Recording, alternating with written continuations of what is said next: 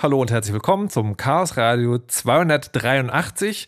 Dieses Mal mit gemerkter Nummer und wie immer mir, Markus Richter. Ich versuche hier Ordnung reinzubringen in den chaotischen Haufen, der dieses Mal das Halbjahreszeugnis für die Ampelkoalition ist. Und es oft dauert es ja total lange zu erklären, warum sich die Sendung heute mit was so beschäftigt. Aber heute ist es wirklich ganz einfach.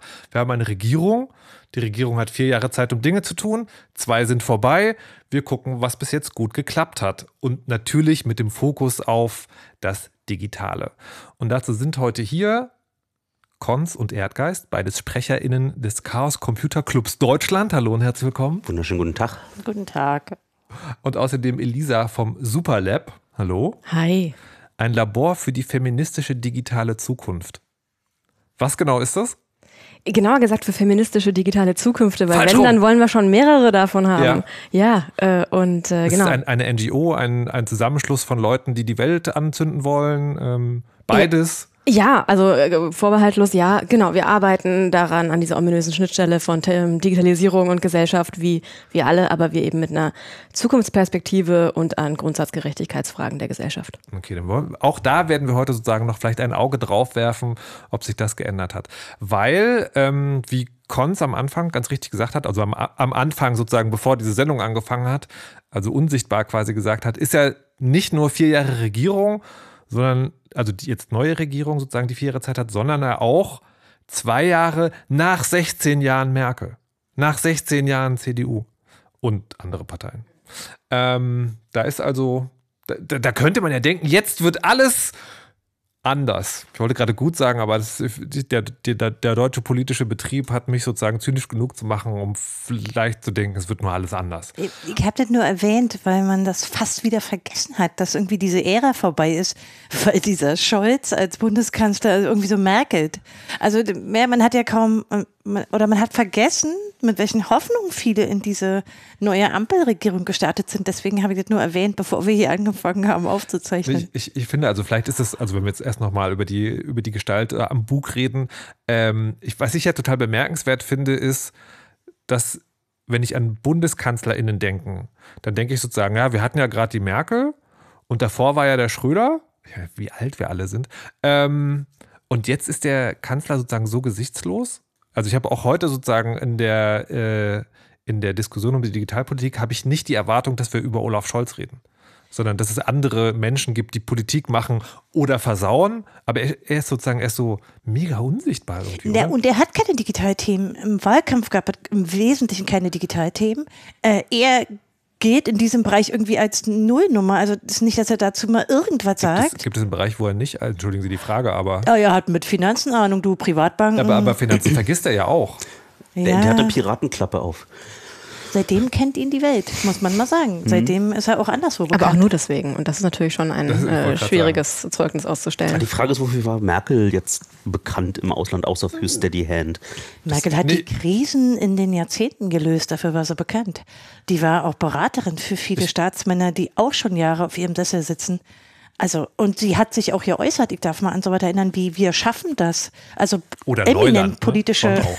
Ja, ne, also ich will das jetzt nicht bewerten, aber Sie war da. das, das, was du da zusammenfasst, sind aber sehr, sehr große Metathemen, die irgendwie. Ja, aber sie wo war halt rein, da. Wo sie reingewachsen ist. Ja. Ich weiß nicht, wie das zum Anfang aussah, als sie Also ich- ich habe- Kohl abgesägt hat. Möglicherweise, weiß, also Eieiei. Erdgeist, der große Relativierer. Wir entfernen was, uns was aber ist denn hier los? Genau. ja. Steig, steigen, wir, steigen wir ein, steigen wir um, äh, steigen wir ein in die Digitalpolitik. Und die, ich, das wird vielleicht gar nicht sozusagen das wichtigste Thema der Regierung sein, aber ich ich nehme jetzt mal an, sozusagen in meiner Klischee, ich setze mir die Leinenbrille auf, Frage, ist eines der Themen, die in Deutschland, wenn man digital denkt, dann geht ja sofort das große Seufzen los und das fängt ja da an, dass nicht alle Leute einen Internetanschluss haben oder vielleicht technisch korrekter formuliert, keinen Internetanschluss, der den Namen auch wirklich verdient. Breitbandausbau. Ich erinnere mich sozusagen auch in der, in in der Merkel-Ära hatten wir viele Chaosradios, wo wir immer zusammengekommen sind am Ende der Legislaturperiode und geseufzt haben und gesagt, haben, na ja, immerhin, jetzt hat, gibt es schon zwei Internetanschlüsse mehr. Ähm, wir gehen heute verschiedene Bereiche durch und ich stelle jedes Mal die Frage, was haben Sie versprochen und wie sieht es denn jetzt wirklich aus? So Breitbandausbau. Was haben Sie uns versprochen? Wie viele Mbit haben wir alle seit letztem Jahr? Und Ja, erstmal das. Was haben Sie versprochen? Es gibt ja einen Koalitionsvertrag. Stand das da überhaupt drin? Ja, stand eine Zwischenüberschrift drin im Koalitionsvertrag, der hieß Tempo beim Infrastrukturausbau, Ausrufezeichen. Unser Ziel ist die flächendeckende Versorgung mit Glasfaser und dem neuesten Mobilfunkstandard. Das stand da drinne. Ähm, ich habe äh, wenig Material von 2023 gefunden. Ende 2022 äh, gab es noch das große äh, Rumheulen, weil viele große Firmen äh, schon in 2020, 2021 überhaupt den Glasfaserausbau wieder gestoppt haben. Vodafone hat das komplett zurückgezogen und musste dann eine 180 Grad Drehung machen, um dann wieder den Anschluss nicht zu verlieren. Wir haben in 20, Ende 2022 das Problem gehabt, dass es immer noch zu wenig Tiefbaukapazitäten in Deutschland überhaupt gibt. Sie haben sich Bautrupps bis von Spanien rangeholt, um überhaupt äh, buddeln zu können. Das heißt, dort äh, fehlt ähm, schlicht Personal und dass ähm, immer noch zu viel Bürokratie ist, dass äh, für den Tiefbau die Genehmigungsverfahren der Bauämter. Aber, also, ich, ich habe das Gefühl, du beantwortest die Frage irgendwie. ja, Aber ich wollte erst mal wissen, was im Koalitionsvertrag steht. Da das, steht, da das, steht, das, das steht da drin. da steht drin, dass, dass Bautrupps aus Spanien Nein, das hab ich, ah, werden. ja, ja, ich hab das, das Zitat eben war alles, was da drin stand. Ach, das war alles, was Ja. da. Okay. Ja, gut. Nee, gut, aber also Koalitionsverträge zeichnen sich in der Regel nicht durch Details aus. Was da ja drin steht, ist, wir wollen das machen, nur nicht bis wann, wie und so. Ne? Aber sie wollen es machen, war also ein ihnen wichtig. Aber, aber gab es sozusagen vielleicht von. Nein, also Nein. ich habe zumindest nichts gefunden. Okay. Keine Also, also weil ich, kann- ich kann jetzt wieder nur von einer anekdotischen Evidenz reden. Ja? Also ich hier mitten in Berlin wohnt, habe gerade einen Brief von der Telekom bekommen, wir bauen Glasfaser aus, was für mich eine gute Nachricht ist, weil ich an der, am Ende sozusagen eines DSL-Verteilerstrangs hänge und nur eine sehr geringe Bandbreite herbekomme. Ähm, das heißt, aus meiner persönlichen Perspektive total super, aber wie sieht es denn aus? dass jetzt gerade die Telekom bei dir vorbeikommt, die hat ja viel Kritik dafür bekommen, dass sie Überausbau betrieben hat in Regionen, die schon gerade von Glasfaser versorgt wurden, auch nochmal Glasfaser hinterher zu werfen, um dann den kleinen, neuen, aufstrebenden äh, kommunalen äh, Versorgern das Leben schwerer zu machen. Das heißt, die ganzen Ausbauzahlen, die ich jetzt über die letzten Jahre gelesen habe, sind auch immer mit so einem Körnchen Salz zu genießen. Man weiß nicht genau, wie viele Haushalte das wirklich sind. Und die wirklich traurige Nummer, die dazu kommt, ist, dass Warte mal, nur, ich richtig verstehe. Ja. Sagen, es gibt Ausbauzahlen, die Ausbauzahlen sagen, es gibt so und so viele neue Glasfaseranschlüsse. Ja. Es ist aber möglich, dass sozusagen ein Haushalt einen neuen Glasfaseranschluss bekommen hat, der schon einen Glasfaseranschluss hat. Ja. Und das wird dann zweimal gezählt. Ja. Und dann, um das ein bisschen weiter zu detaillieren, es gab wegen des mangelnden Breitbandausbaus stellenweise oder ortsweise Initiativen, wo Mhm. also Leute sich zusammengeschlossen haben und gesagt haben, wir gründen jetzt, keine Ahnung, einen Verein oder eine kleine Firma, wir machen das hier lokal und wir bauen dann schön Glasfaser hin. Und in dem Moment, wo das passiert ist, ist die Telekom gekommen und hat gesagt, ja geil, hier, liegen ja schon die Leitungen, da können wir noch unsere eigene Glasfaser durchschießen. Nicht nur das, das war, noch, das war noch gemeiner. Sie haben gemacht, wo ihr schon mal buddelt. Wir haben übrigens Gesetze, die eigentlich gegen uns gemacht wurden, dass wenn wir schon mal anfangen mit Buddeln, dass dann auch die kommunalen Betreiber von äh, Strom und Gas und äh, wissen schon diese äh, neuen, gerade ausgebuddelten ähm, Kanäle, Schächte? Ja, Schächte mitbenutzen dürfen. Telekom hat gesagt, so praktisch, ihr habt gerade gebuddelt, ähm, habt gerade genug Geld zusammengesammelt in der Kommune, wir werfen mal unsere Glasfaser auch mit rein. Na, da sind wir dran an der Stelle, wo wir sagen könnten, hier könnte doch die Politik tätig werden. Ist sie das? Nee. Sie hat mit den Fäusten geschüttelt und sich beschwert, aber sie hat da nichts getan. Meine, meine, meine Lieblingszahl, die ich jetzt in dieser äh, Recherche da gefunden habe, ist aber, was meinst du denn, wie viele von den rumliegenden Glasfaseranschlüssen in den Häusern tatsächlich aktiviert wurden von potenziellen Benutzerinnen? Oh, Ich, warte, ich muss, ich muss, also ich kenne, ich kenne sozusagen so eine kleine Siedlung in Brandenburg, wo exakt das passiert ist, wo die also sozusagen so eine, so eine Faser hingelegt haben. Und ich kenne ja Leute, die sind sozusagen mit Begeisterung auf diesen Anschluss draufgesprungen. Aber ich glaube, es war nur ein Drittel. nee, 26 Prozent. Wow. Naja gut, die Frage ist, also wir haben jetzt einen kleinen Blick drauf geworfen, die Frage ist, inwieweit man das nur der Ampel ankreiden darf, das ist natürlich Aber auch. kannst du das äh, auseinandernehmen, sozusagen? Also was, was, was hätte die Ampel tun können, was sie nicht getan hat? Na, sie hat ja nicht konkretisiert, was sie tun will, aber sicherlich hätte sie da ein bisschen anders regulieren können oder auch Druck ausüben können, klar. Inwiefern? Naja, also ich meine, die Telekom hat sich ja eigentlich nur gesetzmäßig verhalten, in Ja. dem, was jetzt Erdgeist beschrieben Ja. hat, klar.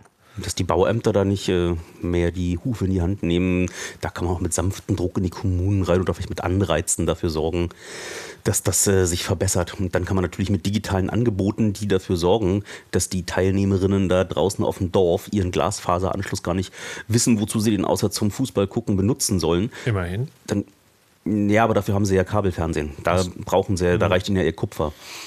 Okay, das, das ist die Glasfaser. Was ist denn mit 5G an jeder Milchkanne? Na, das hängt ja eins zu eins damit zusammen, dass äh, Glasfaser überall landet. Das ist ja, du kannst ja keine 5G-Masten betreiben, die per Mikrowelle, an, äh, per, doch Mikrowelle angeschlossen sind. Du musst da auch Glasfaser hinlegen. Wenn das Glasfaser noch nicht liegt, dann hast du das gleiche Problem wie bisher, dass du 5G in dem vollen modernen Ausbau gar nicht betreiben kannst, wenn du nicht schon Glasfaser überall hingebuddelt hast. Und das klingt jetzt aber ein bisschen so, als wäre gar nichts passiert. Muss man nochmal noch mal fragen, sozusagen. Also gibt es Breitbandausbau und der ist aber nicht so schnell, wie wir das gerne hätten? Oder bin ich der Einzige, der jetzt einen neuen Glasfaseranschluss bekommen hat? Äh, das sieht so aus, als ob sich es nicht beschleunigt hätte. Also das, was wir jetzt gerade sehen, dass das eh passiert wäre. Von mir, Laie, Bauchgefühl, ich äh, bin ja auch kein äh, TV-Experte. Okay, ja.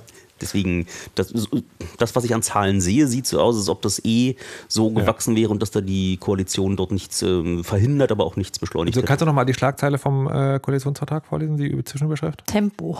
Genau, Tempo im Breitbandausbau. Okay, also das, das klingt ja so ein bisschen, wir drücken aufs Gaspedal, da kann man an dieser Stelle festhalten, haben sie nicht gemacht. Sie haben das äh, quasi rollen lassen. Ja.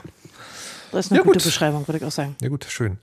Ähm, Elisa, du hast noch gar nichts gesagt. Das ist, du meldest dich dann, wenn die Themen kommen, wo du, okay, nicht, nicht, dass hier jemand sozusagen außen vor bleibt. Da ist natürlich auch so ein bisschen Ermüdung bei dem ganzen Thema Breitbandausbau, ja, den wir, glaube ich, alle stark fühlen. Ja. Insofern äh, können wir, glaube ich, nur konstatieren, es ist nicht genug passiert. Ich meine, ich erinnere mich noch, dass ähm, ja so ein bisschen im Vorfeld äh, auch der Wahl immer wieder eingebracht wurde, dass das äh, schwedische oder, oder ähm, nordische Modell zu fahren, wo ganz stark über kommunal, kommunale und auch genossenschaftlich betriebene Provider irgendwie zu machen.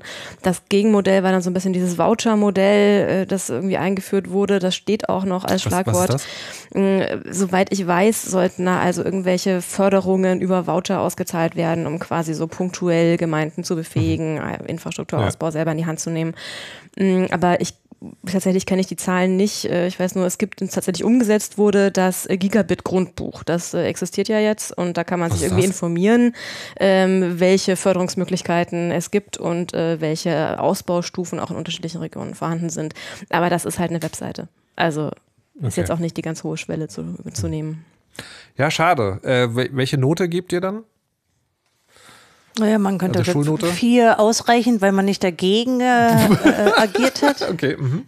Also ich meine, man hat jetzt auch nicht Tempo gestoppt. Tempo ist ja versprochen worden, nicht viel mehr. Und Zahlen, an denen wir sie messen könnten, haben wir auch nicht. Es ist so ein bisschen so ein Sportthema geworden. Ne? Alle, die nach Deutschland kommen, sagen immer, ja, hier, wo es kein Netz gibt. Äh, Aber Ganz ehrlich, weiß es, nicht. Ist, es ist tatsächlich schwierig, weil, wie ich meinte, das äh, Buddeln heißt irgendwie großes, schweres Material in viel Personal irgendwo hinbekommen. Da sieht man wahrscheinlich die Auswirkungen erst viel später. Und selbst wenn da jetzt Dinge im Hintergrund passieren, die wir nicht mitbekommen, hat sich die, vielleicht die Regierung nicht brauchbar genug angestellt, das äh, anzupreisen, was sie da tut. Das heißt, es kann sein, dass jetzt plötzlich in zwei Jahren wir alle auf blühende Na, Landschaft. Aber wir, geben ja heute das Halbjahreszeug. Ja. also wärst du trotzdem bei einer 4? Ich wäre bei einer 3 eher. Bei einer 3, okay gut, ähm, drei, dreieinhalb, drei minus. Drei minus. Ja. Drei minus für den äh, Breitbandausbau. Naja, gut. Also ich meine, das ist ja, also, kann man ja schon mal. So. Ja, da hat man bestanden, meinst du? So, äh, genau. Ähm, nächstes Thema, Lieblingsthema, Überwachung. Da haben wir, glaube ich, ein bisschen ähm, mehr zu, zu sagen. Ja, das, also das, das Erste, was ich fragen wollen würde, ist, es ist ja eigentlich egal, wer im Innenministerium sitzt, auch von der politischen Ausrichtung her. Vorratsdatenspeicherung ist ja grundsätzlich eine gute Idee, hat man das Gefühl. Also wer immer sozusagen vorher irgendwie eine Position hatte, sitzt dann so. Hat, was steht im Koalitionsvertrag zur Vorratsdatenspeicherung und wann wurde versucht, sie wieder in Kraft zu setzen?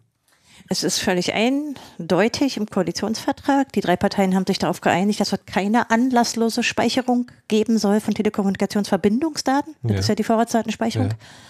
Und sie haben auch noch ein Urteil kassieren müssen, ein höchstrichterliches vom EuGH in, im Jahr 2022, weil ja die Telekom unter anderem, also das große deutsche Unternehmen, ja. äh, erfolgreich war. Und die Gesetzgebung, die existiert hat, ist rechtswidrig. Und was, was kannst du noch kurz umreißen? Also, na, es gab ja sozusagen von der Vorgängerregierung ein Gesetz. Also Telekommunikationsdaten äh, äh, speichern heißt sozusagen, wer telefoniert, wann mit wem. Mhm, und dazu gehören in der Regel auch noch gewisse Lokationsdaten, also Bewegungsdaten. Ja.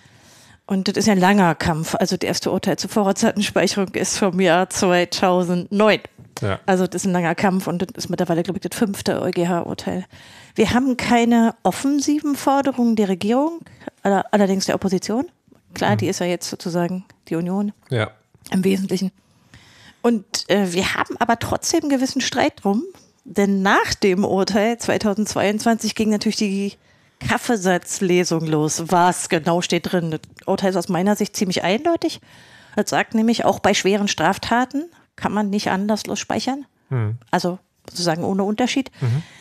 Aber unsere Innenministerin hat dann überraschenderweise gesagt, okay, aber bei IP-Adressen könnten wir doch vielleicht eine Ausnahme machen. Also es gibt so eine Art Grundkonsens, würde ich sagen, dass es keine allgemeine Vorratsdatenspeicherung mehr geben soll, so Ja. wie es auch im Koalitionsvertrag steht. Aber wenn es an die Details geht, ähm, dann vertritt Faeser, die ja SPD-Mitglied ist, eine andere Position. Aber ich- aus meiner Sicht zumindest nicht sehr, also ist nicht viel Druck hinter.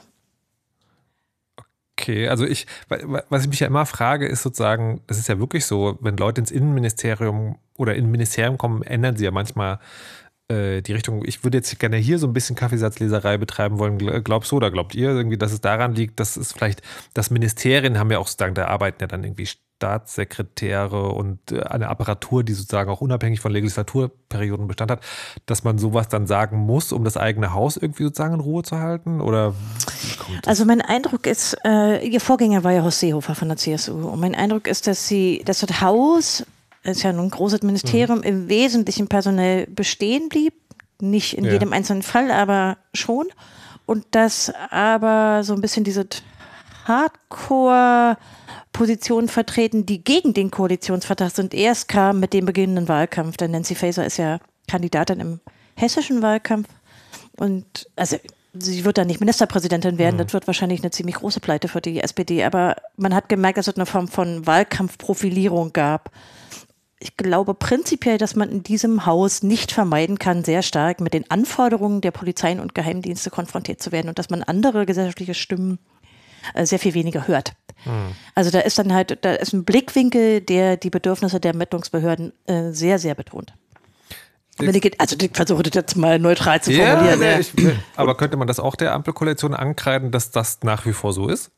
Da gibt es aus Gründen wenig Widerstand. Das eine war ja dieses Hass im Netz-Thema und dieses irgendwie denkt dann keiner an die Kinder-Thema. Die kommen immer wieder zurück auf, aber dem kann man nur begegnen, wenn man schon rechtzeitig alle Dinge gespeichert hat.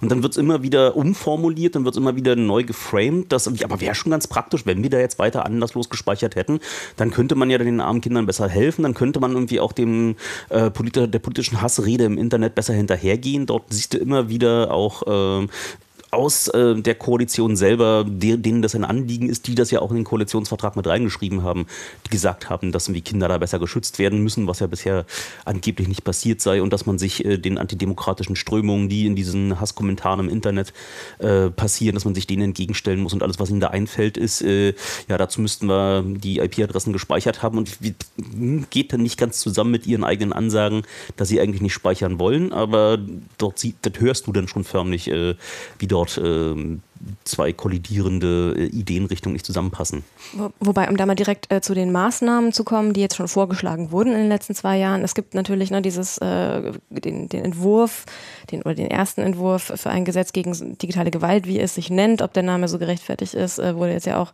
sehr intensiv debattiert, aber der kommt ja zumindest nicht aus dem BMI, sondern aus dem BMJ.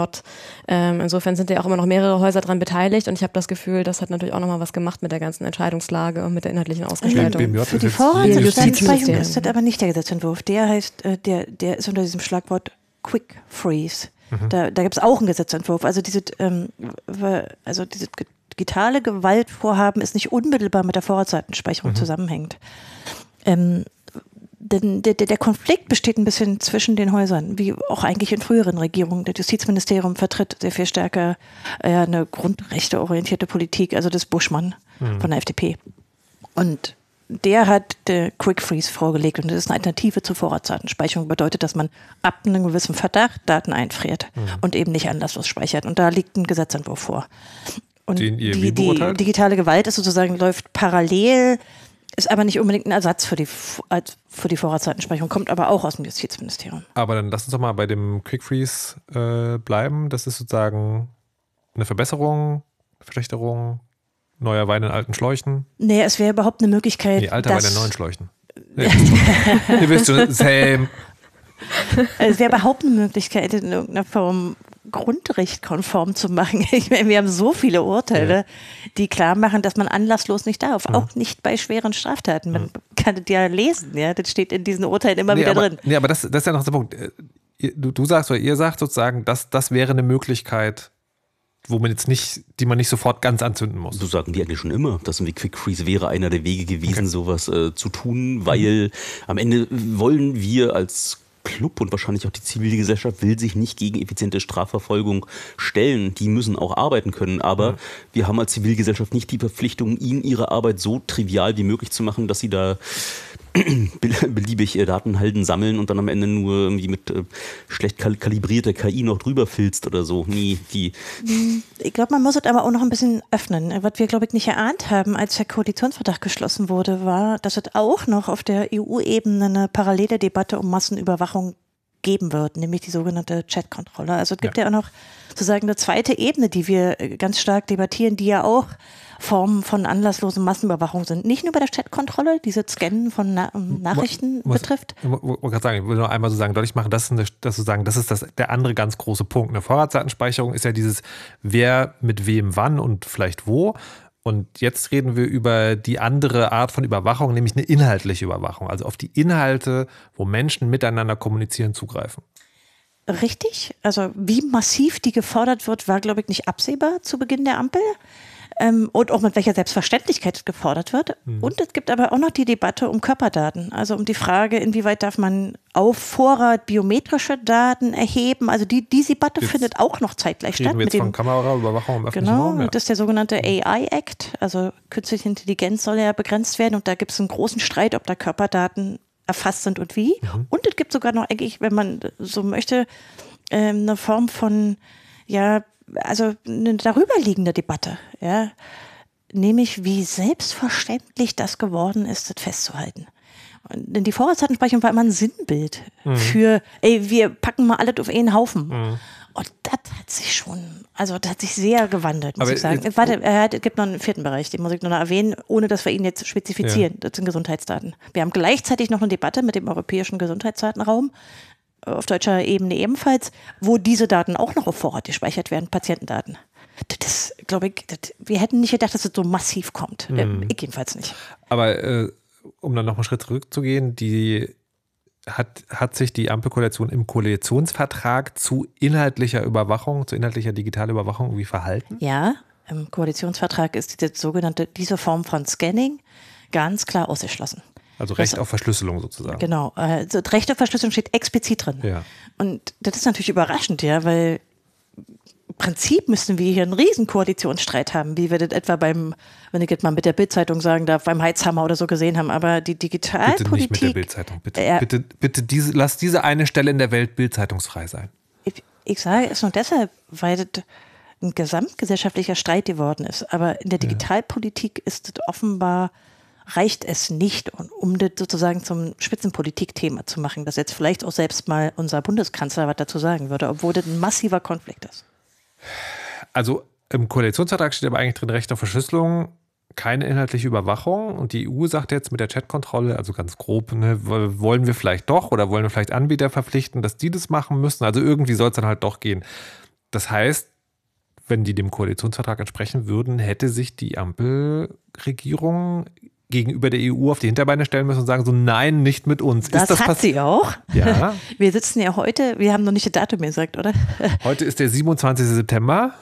Äh, ist heute nicht der 28.? Nein. Äh, 27. Heute wäre, äh, heute oder morgen, bin jetzt gar nicht sicher, ob es der heutige Tag oder der morgige Gut, ist. Gut, dass wir das Datum ja gesagt haben. Ja, also nur falls man das ja. schon 2060 ja, ja. hört. Heute wäre der Tag gewesen, wo äh, darüber in einem Ausschuss, der dafür zuständig ist oder mit zuständig ist, in Europa debattiert wird. Aber die Bundesregierung hat schon durch ihr Verhalten ein Verschieben dieser Entscheidung bewirkt. Also sie hat sich jetzt nicht so klar positioniert zu sagen, ey, nee, auf keinen Fall. Ja. Aber so wie sie jetzt im Entwurf der Verordnung steht, dann doch wieder nicht. Also es gibt schon Streit drüber und Deutschland hat sich positioniert, praktisch. Ja. Aber nicht so, dass diese, dass diese Chatkontrolle jetzt geknickt wäre. Okay. Die übrigens nicht nur Massenüberwachung enthält, sondern auch noch andere Probleme, ja. Aber wir haben ja dazu, haben wir dazu nicht ein Chaosradio gemacht? Ich fi- finde, finde Ach nee, nee, wir haben dazu eine Sendung dicke Bretter gemacht, die man ja nochmal anhören kann. Ah, also mein Fehler. quasi ja dann Cast, äh, egal. Also könnt ihr im selben Feed hören, so rum. Ja. Lisa, du hattest gerade aufge aufgemerkt und das äh, ein Gesichtsausdruck, der nahelegt, naja, also bitte hier. Äh, Nein, nein, nein, nein, volle Zustimmung. Ich glaube halt, was da total durchgesickert ist, ist so ein bisschen dieses komische ähm, äh, Narrativ, das ja auf EU-Ebene voll verfangen hat, ist, wir müssen halt nur die Technik erfinden, um diese Inhalte zu scannen irgendwie, ne, und aber ohne die Verschlüsselung zu brechen. Also das ist eigentlich nur eine Frage der Innovation und des irgendwie technologischen Fortschritts. Und da Was- haben sich ja alle was- den Mund fusselig geredet, dass das irgendwie nicht geht. Und ich glaube, dass das aber schon intern was ich so mitbekommen habe, immer noch irgendwie so da, dazu führt, dass diese Haltung so ein bisschen verfangen hat. So ganz aus der Welt ist es ja nicht. Also- ähm, also weil die deutsche Position ja nicht so klar war von Anfang an, wie wir uns das Nee. äh, erhofft hätten, vor allem Aber nicht das- äh, das heißt-. Du, ihr, oder du oder ihr würde sagen, würde es so interpretieren, dass man sagen, also im Koalitionsvertrag steht Recht auf Verschlüsselung. Die Regierung glaubt mittlerweile, weil sie dieses Narrativ glaubt, wir können sowohl den Koalitionsvertrag umsetzen, als auch die Inhalte scannen. Sie hat, ich glaube zumindest zeitweise hat dieses Narrativ verfangen. Ich Okay. glaube nicht, dass das weder in der Breite gewirkt Ja. hat, aber es war tatsächlich, finde ist so breit im europäischen Diskurs, dass das auch immer wieder auf der deutschen Ebene aufgeploppt ist. Und da haben wir uns ja alle den Mund fusselig geredet, dass das halt einfach ähm, äh, Textsolutionismus ist vom Feinsten. Ich würde da gerne auf was hinweisen. Ja. Ich, also ich finde, da sind, da ist ein wichtiger Gedanke dabei, den wir, glaube ich, auch nochmal unbedingt herausstellen sollten. Bei der Vorratsdatenspeicherung als Massenüberwachung. Da war schon klar, dass das technisch geht. Ja, das war nicht wirklich umstritten. Am Anfang, also ja, irgendwie 2008 oder so, war das schon mal eine Frage, schafft man das eigentlich bei den Daten? Also, das ist halt ein zentraler Unterschied, äh, den du auch gerade gesagt hast zur Chatkontrolle. Da hat es so eine Art magische Technologie. Und die gesamte, die gesamte IT-Welt redet sich seit Wochen und Monaten mundfusselig, warum das so nicht geht, warum das auch eine, eine inkompetente Lüge ist zu sagen, das geht.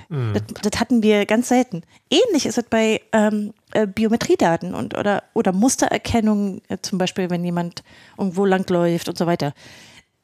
Da ist jetzt nicht ein technischer Konsens, dass das technisch geht. Ja, und das unterscheidet die Debatte für mich sehr stark von der, von den alten Debatten um Massenüberwachung. Was ähnliches könnte man sagen bei den Gesundheitsdaten. Da streiten sich auch viele Mediziner. Gibt es eigentlich genügend Techniken, die das wirklich auch technisch sinnvoll machen, äh, von der ganzen Bevölkerung Patientendaten aufzunehmen und man kriegt da was Sinnvolles forschungsmäßig raus? Ja. Ich, aber ich, ich, Für mich mal, unterscheidet sich das von früheren Debatten. ich möchte gleich noch mal ganz kurz zu den Gesundheitsdaten kommen, aber äh, die- ich sehe, ich sehe das schon irgendwie so als zwei Kapitel derselben Geschichte, weil bei, ähm, bei Vorratsdatenspeicherung, Chatkontrolle und Biometriedaten würde ich sagen, da geht es ja tatsächlich um Überwachung. Da geht es also darum, dass man sagt, man will die Bevölkerung überwachen, weil Straftaten verhindern. Das ist ja sozusagen das Narrativ. Bei Gesundheitsdaten, deswegen würde ich ja gerne extra drüber sprechen, ist das ja nicht sozusagen die Motivation. Da ist ja nicht dieser, wir wollen das machen, weil wir Schlimmes verhindern wollen, sondern da ist ja tatsächlich der Ausblick eher sozusagen, wir wollen das machen, weil uns das hilft, äh, Menschen gesund zu halten. So, ich will- will- nee, will- nee, aber dann nee, musst nee, du dir schon erlauben, dem zu widersprechen. Weil Gleich, ich glaube, dass. wenn wir darüber reden. Weil jetzt möchte ich erstmal sozusagen diese, diese Dinger sozusagen, die angeblich der Strafverfolgung sozusagen dienen sollen. Wir haben jetzt schon über zwei Einzelne gesprochen, aber so im Großen und Ganzen ist die Ampelregierung jemand, der sagt, also wir brauchen schon die bestmögliche äh, digitale Überwachung, die wir haben können und wir lassen uns nur sozusagen abkämpfen, dass es weniger ist? Oder ist sie schon zumindest ja im, im Grunde genommen bemüht, auch das Recht auf Privatsphäre und so weiter und so fort mitzudenken? Ich glaube, im Gesamten lassen sie es gerade erstmal laufen. Wir haben ja jetzt den Blick auch nach Großbritannien, wo die Online-Safety-Bill gerade, nachdem die Big Four gesagt haben, naja gut, dann bespielen wir euch nicht mehr. Also Großbritannien hat ja gedroht, wenn wir nicht in alle eure Chats schon, also was eigentlich Chatkontrolle gewesen wäre in der EU, äh, haben sie jetzt da gesehen, dann wären dann auch die großen Messenger-Anbieter da einfach rausgegangen, haben das irgendwie ganz einfach angesagt, können wir nicht umsetzen, geht technisch nicht. Und jetzt hat Großbritannien ja angesagt, na gut, dann setzen wir es mal so lange nicht um, bis es da keine technischen Möglichkeiten gibt. Und dieses Aussetzen, dieses Gefühl einfach mal zu sagen, wir äh, sch- schauen erst mal, was da kommt, wir positionieren uns da außer dem, was wir hingeschrieben haben, nicht weiter und halten uns da alle Optionen offen, um uns am Ende mit niemanden anzulegen, sind die Vibes, die ich da gerade so aus der Koalition raus, rauslesen würde. Und, und deswegen ist es halt so wichtig, dass wir da auch weiter dranbleiben und dagegen stehen. Also das reine Moratorium hilft uns halt gar nicht. Im Gegenteil, da werden ja eher Zeitbomben in Gesetze gegossen, mhm. die in dem Moment hochgehen, wo irgendjemand mit seinen Wirtschaftsversprechen oder Lösungsversprechen irgendwie schlagkräftig genug ist, was halt bisher einfach nicht geschafft wurde. So. Also, ähm, Wenn Quanten-KI-Blockchains dann endlich mächtig genug sind, um die Flugtaxis dahin zu, dann... Mhm. Okay, also die also wenn ich jetzt zusammenfassend versuchen würde zu sagen, die Ampelregierung arbeitet nicht konkret daran, Deutschland in einen digitalen Überwachungsstaat zu verwandeln, aber errichtet andererseits auch keine großen Bollwerke für die Leute, die es vielleicht versuchen wollen. Ist das so grob der? Na, wir können uns ja mal die Maßnahmen angucken, die sie eigentlich konkret vorgeschlagen haben im Koalitionsvertrag. Ne? Das, das ähm, Recht auf Verschlüsselung haben wir bisher noch nichts von gesehen. Gibt es keinen Schritt in die Richtung. Mhm. Es gibt, gibt, gibt kein Eckpunktepapier. Wir hatten die Idee mit der Überwachungsgesamtrecht. Ich muss, muss kurz hm? fragen. Recht auf Verschlüsselung, das wäre sozusagen, also die Idee wäre, wenn es im Koalitionsvertrag steht, muss es irgendwann ein Gesetz geben, wo dann drin steht, Menschen, Komma haben das und so weiter. Genau. Ja. Genau, das haben sie explizit ja. so benannt. Wir führen okay. ein Recht auf Verschlüsselung ein. passiert nichts. Okay. Bisher mhm. nicht passiert, Verstanden. genau. Der, der, zweite Punkt war zum Beispiel auch ähm, potenziell ein Mittel, um Überwachung eher abzuwehren ähm, war die Überwachungsgesamtrechnung. Also die Idee, mal zu evaluieren, welchen, auf welchen Ebenen und mit welchen Mitteln und aufgrund welcher Rechtsvorschriften sind eigentlich Menschen in diesem Lande von staatlicher Überwachung mhm. betroffen. Ähm, die wurde jetzt im Frühjahr oder im Frühsommer ausgeschrieben, mhm. ist aber halt auch schon, wenn man so Vergabeverfahren kennt, da wird irgendwie nichts passieren in dieser Legislatur, weil die Wissenschaftler müssen das auch erstmal genau. darlegen. Das ist wirklich ein großes Feld, das wird noch eine große Studie. Und es kam vor ein paar Tagen erst raus die Freiheitskommission. Das ist äh, quasi ein Expertinnengremium, das ähm, die Überwachungsgesamtrechnung und auch andere solche Maßnahmen mit begleiten soll, also extern evaluieren soll. Mhm. Und die soll 2025, also mitten im Wahlkampf eigentlich ihre Arbeit aufnehmen. Da wird, ähm, kommt das nichts wird in dieser Legislatur. Passieren. Das kannst ja. du abhacken. Aha, okay. Das könnte also klappen, wenn, äh, wenn dieselbe Regierung, naja gut. Das hoffen wir mal. So, jetzt zu den Gesundheitsdaten. Das ist ja sozusagen die Perspektive, die, die es für mich hat, sozusagen, ne, ist, äh, ist ja, das ist halt was, wo halt, wo es halt nicht darum geht, sozusagen irgendwie Leute zu verfolgen, sondern da gibt es eher eine andere Motivation in meinem Verständnis, nämlich die Annahme, dass man über einen großen Haufen von Gesundheitsdaten gut forschen kann. Aber du willst widersprechen, Konz. Ähm, ja, ich beobachte da einfach einen Sinneswandel, ähnlich wie, wie man das bei fundamentalen Fragen wie äh, bei der Chatkontrolle sieht. Also mhm.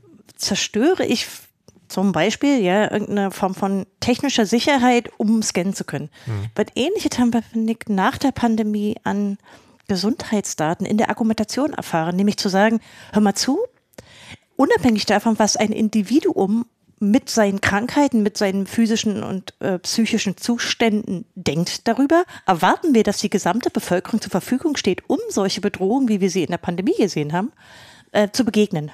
Und also, dass sich nicht einzige äh, Einzelne hinstellen können und sagen, okay, also ich habe bestimmte Krankheiten, damit verbinden sich vielleicht Stigmata, ich möchte nicht in diese Datensammlung, dass das auf eine Weise abqualifiziert wird, so nach dem Motto, ja, dann verhinderst du Forschung, dann verhinderst du Fortschritt in der Gesundheit. Also da hat sich, ich schiebe das auf die Pandemie, weil ich es mir nicht anders erklären mhm. kann, da hat sich was verschoben. Und das unterscheidet sich für mich nicht so stark von den äh, klassischen Strafverfolgungsargumentationen, weil das, das, wird dann sehr schnell sehr holistisch. Mhm. Und die, die sich dagegen wehren, dass man das anlasslos wegspeichert, ähm, sozusagen werden so ein bisschen reduziert auf, ähm, ja klar, da gibt es Grundrechte, aber es gibt ja quasi höherrängige Ziele. Und da, da sehe ich einfach den Zusammenhang. Und das war mir früher äh, überhaupt nicht begegnet. Gesundheitsdaten waren immer klar mhm. als sensibler als andere Daten gesehen und da hat sich. Äh, müssen wir kurz fragen, Stand der Dinge ist doch aber alles, was momentan mit elektronischer Patientenakte gemacht wird, ist Opt-in. Nein, äh, nee. wir haben ein Forschungsdatenzentrum in Deutschland ja. und alle gesetzlich Versicherten müssen dort, alle Patientendaten der gesetzlich Versicherten ja. nicht jedoch der Privatversicherten, landen da. Aber dieses äh, Forschungsdatenzentrum ist aktuell noch nicht so wirklich arbeitend. Das mhm. speichert nur. Mhm. Weil die noch kein fertiges, äh, die IT-Landschaft ist noch nicht fertig und sie haben kein ordentliches IT-Sicherheitskonzept. Aber dazu haben wir tatsächlich eine eigene äh, Chaos-Radio-Sendung gemacht, Also wer, wer möchte, Mhm. kann sich über Ja. die Gesundheitsdaten informieren. Und die europäische Debatte läuft quasi parallel. Mhm. Auch da ist die Frage Opt-in oder Opt-out. Das ist dieses sogenannte äh, europäische äh, Gesundheitsdatenzentrum. Aber eine Sache, die sich gerade auf, auf nationaler, auf deutscher Ebene verschoben hat nochmal, die ich auch ganz spannend finde, ähm, ist ja die Ver Erweiterung der Datenvorhaltung, also der Datenspeicherung, die jetzt ähm, bei dem neuen ähm, Gesundheitsdatennutzungsgesetz Ja. auf 100 Jahre hochgesetzt wird. Zentraler Speicher 100 Jahre. Ihr seid die Experten, ist das in irgendeiner Form IT-sicherheitsmäßig äh, Also, gewährleistbar? da stellen sich IT-Sicherheitsfragen, aber Ja. auch die klassischen Grundrechtsfragen. Ja. Und selbstverständlich ist die Debatte auch schon in genetische Daten abgebogen. Einfach, äh, ich glaube auch diese Tatsache, was wir noch bei der Vorratsdatenspeicherung debattiert haben, ist es überhaupt möglich von den Datenmengen? Das hat sich alles erübrigt, weil möglich ist es. Also da, ich, ich sehe das schon als eine Form von Dammbruch, die aber silently ist. Es ist, wird nicht wirklich debattiert und es gibt für diese digitalen Fragen, gerade so bei anlasslosen Sachen, wenig Unterstützung. Also politische Art meine ich jetzt. Ich sehe schon, ich sehe es ein bisschen anders, als ihr das eben beschrieben habt in unserem Justizministerium. Ich habe schon den Eindruck, dass der Justizminister Buschmann auch sehr, auch schon prinzipiell sehr grundrechteorientiert ist, aber innerhalb der, der Ampel sehe ich da so wenig, also da hat er, glaube ich, wenig Macht. Das heißt, Überwachung bekommt in der Ampel welche Note? Oh, ich komplett durchgefallen, bin ich überhaupt total unzufrieden, weil wir hätten immer noch das Vorratsdatenspeicherungsgesetz, wenn sie nicht das Urteil kassiert hätten. Ich, also, nee, bin ich Zu- unzufrieden. Zustimmung, Gegenstimmen? Also bei der 4 wäre ich schon mit dabei, komplett durchgefallen, weiß ich nicht, was es dann bei, bei Konz bedeutet. Durchgefallen, durchgefallen, durchgefallen. Sind wir also jetzt bei fünf? Wir, Elisa, möchtest du noch Na? was in die Waagschale Ja, werfen? ich, also ich müsste da auch eine 5 geben, auf, einfach aufgrund der Arbeitsverweigerungshaltung auch. Also das ist nicht ausreichend. Okay, gut. So, sieht nicht so gut aus, lieber Oh, jetzt Ampel. kommt IT-Sicherheit, Jetzt, jetzt kommt äh, jetzt nächstes Thema hart. sozusagen. Ne? Das ist ja, ähm, also die, wenn wir dann schon Internet haben und da drin auch unsere Daten, die mehr oder weniger sicher sind, vor der Überwachung des Staates, ist ja noch die Frage, wie ist das denn jetzt mit, ähm, boah, das, das ist auch so ein Thema, wo ich mich ein bisschen äh, fürchte davor, das in irgendwie zehn Minuten durchzukauen, weil IT-Sicherheit ist ja so mega groß. Ne? Das ist ja, das fängt ja an bei, soll der Staat Rechner hacken dürfen bei der Strafverfolgung bis hin zu, wie schnell muss wer welche Sicherheitslücken an wen melden, hin zu, haben VerbraucherInnen Anspruch auf äh, standeszeitgemäße IT-Security der Geräte, die sie kaufen. Wo wollt ihr denn anfangen in diesem riesigen ah, du hast die Feld? Geheimdienste vergessen. Äh, die Geheimdienste, na, die sind ja so geheim, die habe ich die gar nicht gesehen. Naja, ich glaube, wir können erstmal damit anfangen, was, was steht drin, was haben sie uns versprochen?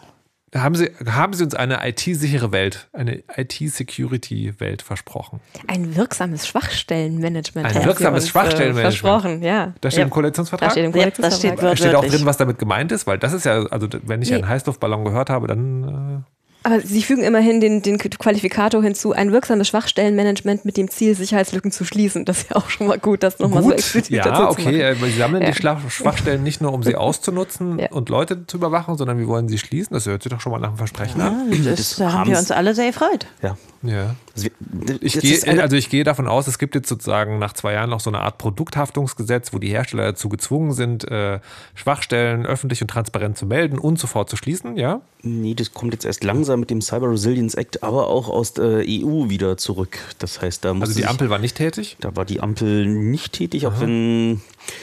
Ich ich würde da wieder einen größeren Bogen spannen, Ja, weil, weil dort irgendwie auf Seite 16 in dem Koalitionsvertrag äh, stand quasi von der Formulierungshilfe, die der CCC dort äh, 2021 abgegeben hat, kurz. Wirklich?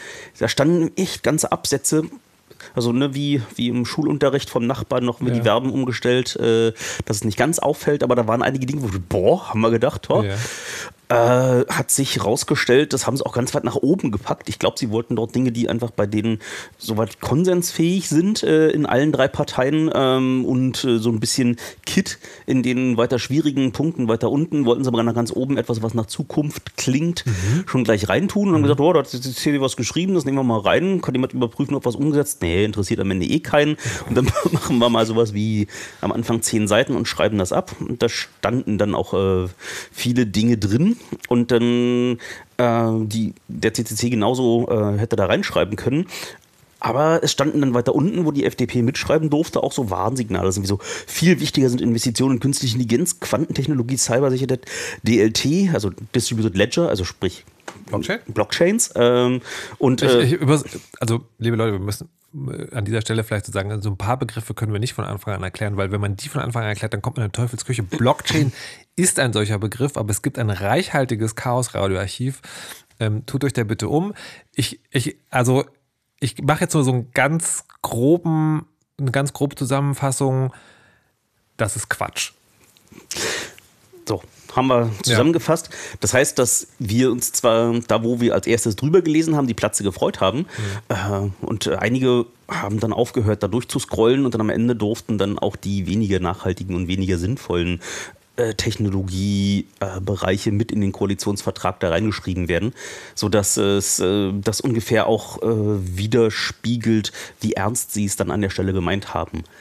Das heißt, äh, dort waren da die, die Zukunftspolitiker aus der FDP wollten dann genauso Dinge reinschreiben, wie wahrscheinlich die. Also ver- verstehe ich das richtig? Der Ko Im Koalitionsvertrag ist der Abschnitt zu IT-Security so ein Tummelplatz von jeder darf mal? Das sah so aus, ja. Also muss man, glaube ich, auch, finde ich, ein bisschen einsortieren. Ja, IT-Sicherheit ist zu einem Massenproblem geworden. Ja, das ist tatsächlich, betrifft Unternehmen, das betrifft Behörden in hohem Maße, betrifft die Regierung selbst. Der, das ist ja auch die Ampel, die angetreten ist nach dem Bundestagshack und so weiter. Ja, wir, sie hatten einen fetten Skandal an der Backe, nämlich äh, die Pegasus-Veröffentlichung. Ja, sie, sie wissen, dass sozusagen, dass es eine ganze Branche gibt, die sich einen Wolf hackt und dass die Kannst du sich dumm und dusselig Pegasus verdient. Also man Kannst muss du- mal den Hintergrund sehen, Kannst finde du ich. noch mal kurz Pegasus-Veröffentlichung? Ähm, na, die Pegasus-Veröffentlichungen betreffen äh, eine ganze Branche, die Überwachungs- und Hacking-Software anbietet. Und ein großes internationales Medienkonsortium hat sich mit diesem Pegasus Project zusammengetan, um diese Branche zu beleuchten. Insbesondere den israelischen Part davon, die sogenannte NSO Group, spielt da eine große Rolle. Und der Trojaner davon heißt Pegasus, deswegen heißt es Pegasus Project. Dazu haben wir ein eigenes Chaosradio So gemacht. aus. Ja. Also ich meine, da ist halt einfach viel passiert, finde ich. Also das ist IT-Sicherheit ist ja so ein Querschnittthema, weil wenn du irgendwie plötzlich Digitalisierung überall hast, dann ist äh, auch Sicherheit in der Digitalisierung plötzlich ein Querschnittthema Ja. überall, wie du es ja schon eingangs angekündigt hast. Das kann man jetzt alles zu, zusammenwerfen, aber genauso wie Sicherheit und Safety im öffentlichen Raum. Also äh, du hast ja in vielen anderen Gewerken ist ja, gibt's ja Bauaufsicht für die Häuser, die irgendwie sowas wie Sicherheit der Bürgerinnen in den Häusern hat, irgendwie wie Lebensmittelaussicht. Äh, hast du dort viele Themen, die äh, in der realen Welt Sicherheit beschrieben haben, die du jetzt auch wiederfindest, wo das Digitale plötzlich ubiquitär wird, also sich überall. ne? Ich möchte, möchte eine, eine Diskussion rausgreifen, die wir in der Vergangenheit immer wieder geführt haben, also auch hier im Chaosradio, und das ist die, die, wo ich glaube, das B- BSI eine zentrale Rolle spielt. Also es gibt, äh, oder war das der andere Laden, dessen Namen ich schon wieder vergessen habe? Also, Schönbohm. nee, nee, Zieht es. äh, Vielleicht, also das, das, das, das Ding war immer folgende.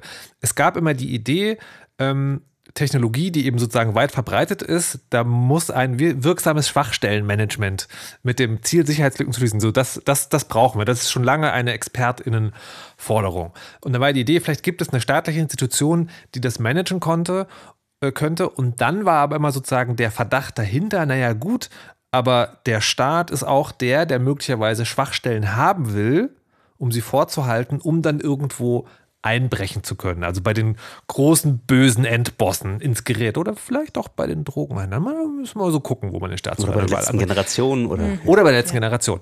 Ähm, so, meine Frage bezieht sich jetzt darauf sozusagen, ist in diesem Ding, also in diesem sozusagen, in diesem, in dieser Diskrepanz, dieser, wenn man es ganz diplomatisch formulieren wollen würde, Rechtsgüterabwägung, ist da was passiert? Nee, kann man so nicht sagen. Es gibt einen Gesetzentwurf, der die Staatstrojaner-Nutzung ein bisschen beschränken will, was sie auch versprochen haben.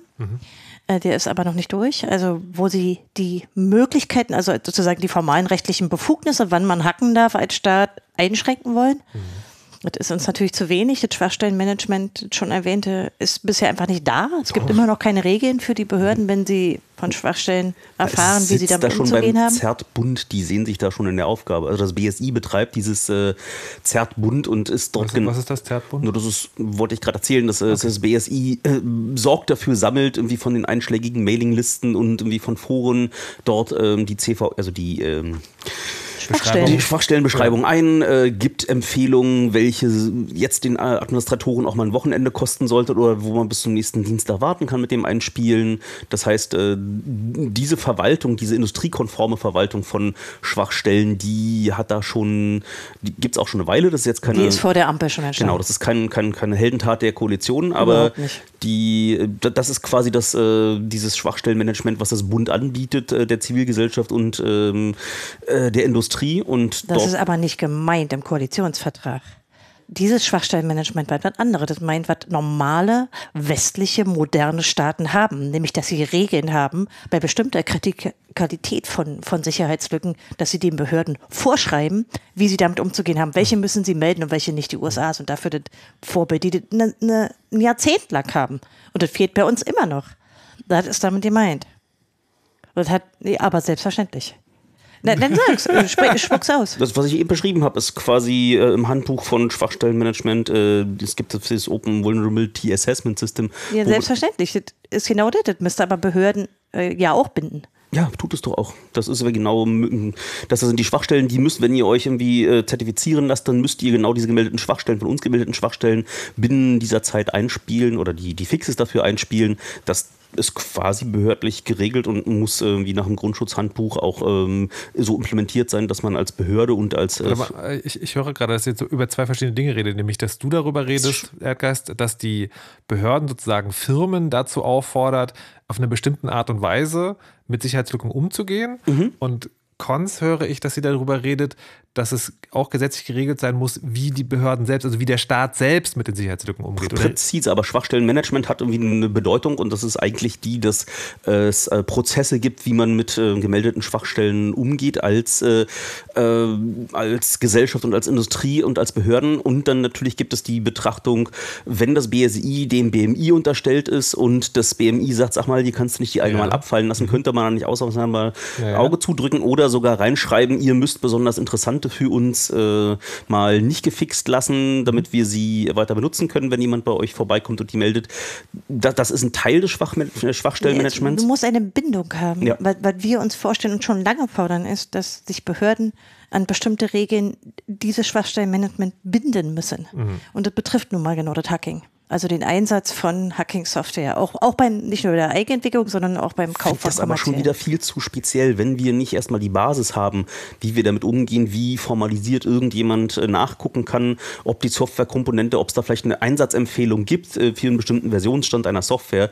Äh, Das sind ja erstmal so die, das sind ja erstmal die Naja, Basics. Muss aber zugutehalten, das ist aber exakt die Frage, die ich gestellt habe. Die Frage, die Hm? ich gestellt habe, ist genau, wie ist diese Diskrepanz geklärt? Wie ist diese Diskrepanz, Diskrepanz geklärt zwischen, der Staat hat Zugriff auf Sicherheitslücken, die er missbrauchen könnte, und wie sicher können wir sein, dass er das nicht tut?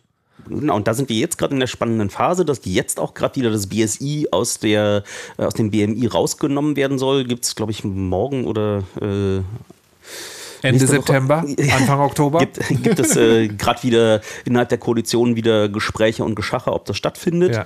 Ähm, dann wäre uns auch gleich viel wohler, weil dann könnte eben nicht das BMI auf dem kurzen Dienstweg seiner unterstellten Behörde äh, mal was, äh, was ansagen, was sie jetzt gerade wollten für einen befreundeten Dienst. Dann, dann wäre uns schon besser. Und dann, wenn sie das wirklich so durchzögen, dann wäre mir auch äh, das Zeugnis in dem Bereich für die Koalition eine, eine Note besser wert. Jawohl, es ist noch nicht passiert. Es ist noch nicht passiert. Okay, also, Note? Ich finde es sehr enttäuschend. Es gibt eine 4 von mir. Okay. Aber auch nur deshalb, weil sie auch Urteile kassiert haben. Ja, also bei den Staatsfreunden ist ja nicht nur die sozusagen Gesetzgebung, sondern eben auch, was äh, etwa im Europäischen Parlament passiert, was bei den Gerichten passiert, mit einzubeziehen. Ich bin da sehr unzufrieden. Okay. Elisa? Ähm, ich, ich möchte noch einen, einen totalen Tropfen auf dem heißen Ja, Stein bitte. äh, ein, einstreuen. Ähm, nämlich, ja, zu, zu dem allen und dass da nichts passiert ist. Es ist eine Sache passiert, ähm, wo ich gar nicht weiß, ob das wirklich so eine interne ähm, Entscheidung war oder ob das eher von außen herangetragen wurde. Ähm, es gibt äh, eine Art von Bug-Bounty-Programm, das im Rahmen des Sovereign Tech Funds, also dieses Förderprogramms für ähm, letztendlich Bausteine, Implementierungen von Protokollen, die wichtig sind für die, für die wirklich grundlegenden Funktionsweisen ähm, heutiger Technologien. Ne, die fördern einmal die Entwicklung, aber sie fördern jetzt zusätzlich auch ähm, das Melden und Beheben von ähm, Sicherheitslücken. Das ist konkret motiviert aus dieser Log4j-Debatte. Ähm, genau. Und Äh, immerhin schon mal was. Es ist, so. es Also, ist motiviert aus welcher Debatte? ähm, das könnt ihr wahrscheinlich besser erklären als Naja, manchmal haben Sicherheitslücken, die sehr viele Systeme betreffen, also wo jetzt Hunderte und Tausende Admins ihre Wochenende mit verbringen, haben halt auch politische Folgen. Und ich, ich weiß nicht genau, ob tatsächlich dieses spezielle Bug-Bounty-Programm, also die, die Idee, wir zahlen Geld dafür, wenn jemand uns. Nee, stopp, stopp, stopp. Erstmal, was war Log4j? Log4j ist eine Bibliothek äh, eine, für die ähm, Programmiersprache Java, in der ziemlich viele Softwareprojekte ihr Logging, also ihr während des Betriebes Wegschreiben von Zeilen, wo die Software grob erklärt, was sie gerade tut, um besondere Ereignisse die ihnen begegnet, äh, zu loggen, damit später Administratoren oder Entwicklerinnen nachgucken können, was da eigentlich passiert ist. Und diese Softwarekomponente hatte eine trivial ausnutzbare Schwachstelle, die man dann von draußen durch das Bespielen der Java-Software, die so Requests von Browsern entgegengenommen hat, wenn man dort einige Werte besonders lustig formatiert hat, dann hat diese Logging-Komponente im Hintergrund lustige Dinge gemacht, wo im Folge dessen das System quasi von ferne übernommen werden konnte. Und da diese Komponente so eine ziemlich kleine ähm, und von allem Weit verbreitet. weit verbreitet, hat quasi jeder, der ein Java-Projekt irgendwo betrieben hat, äh, mit wenigen Ausnahmen, hat diese Log4j-Komponente im Laufe der Zeit irgendwo reingezogen und damit war dann plötzlich von einem Tag auf den nächsten, als diese Schwachstelle bekannt wurde, hat sich herausgestellt, dass dieses Projekt zwar von allen benutzt wird, aber sehr wenig Liebe erfährt, weil so eine Logging-Komponente zu schreiben ist jetzt auch nicht vergnügungssteuerpflichtig.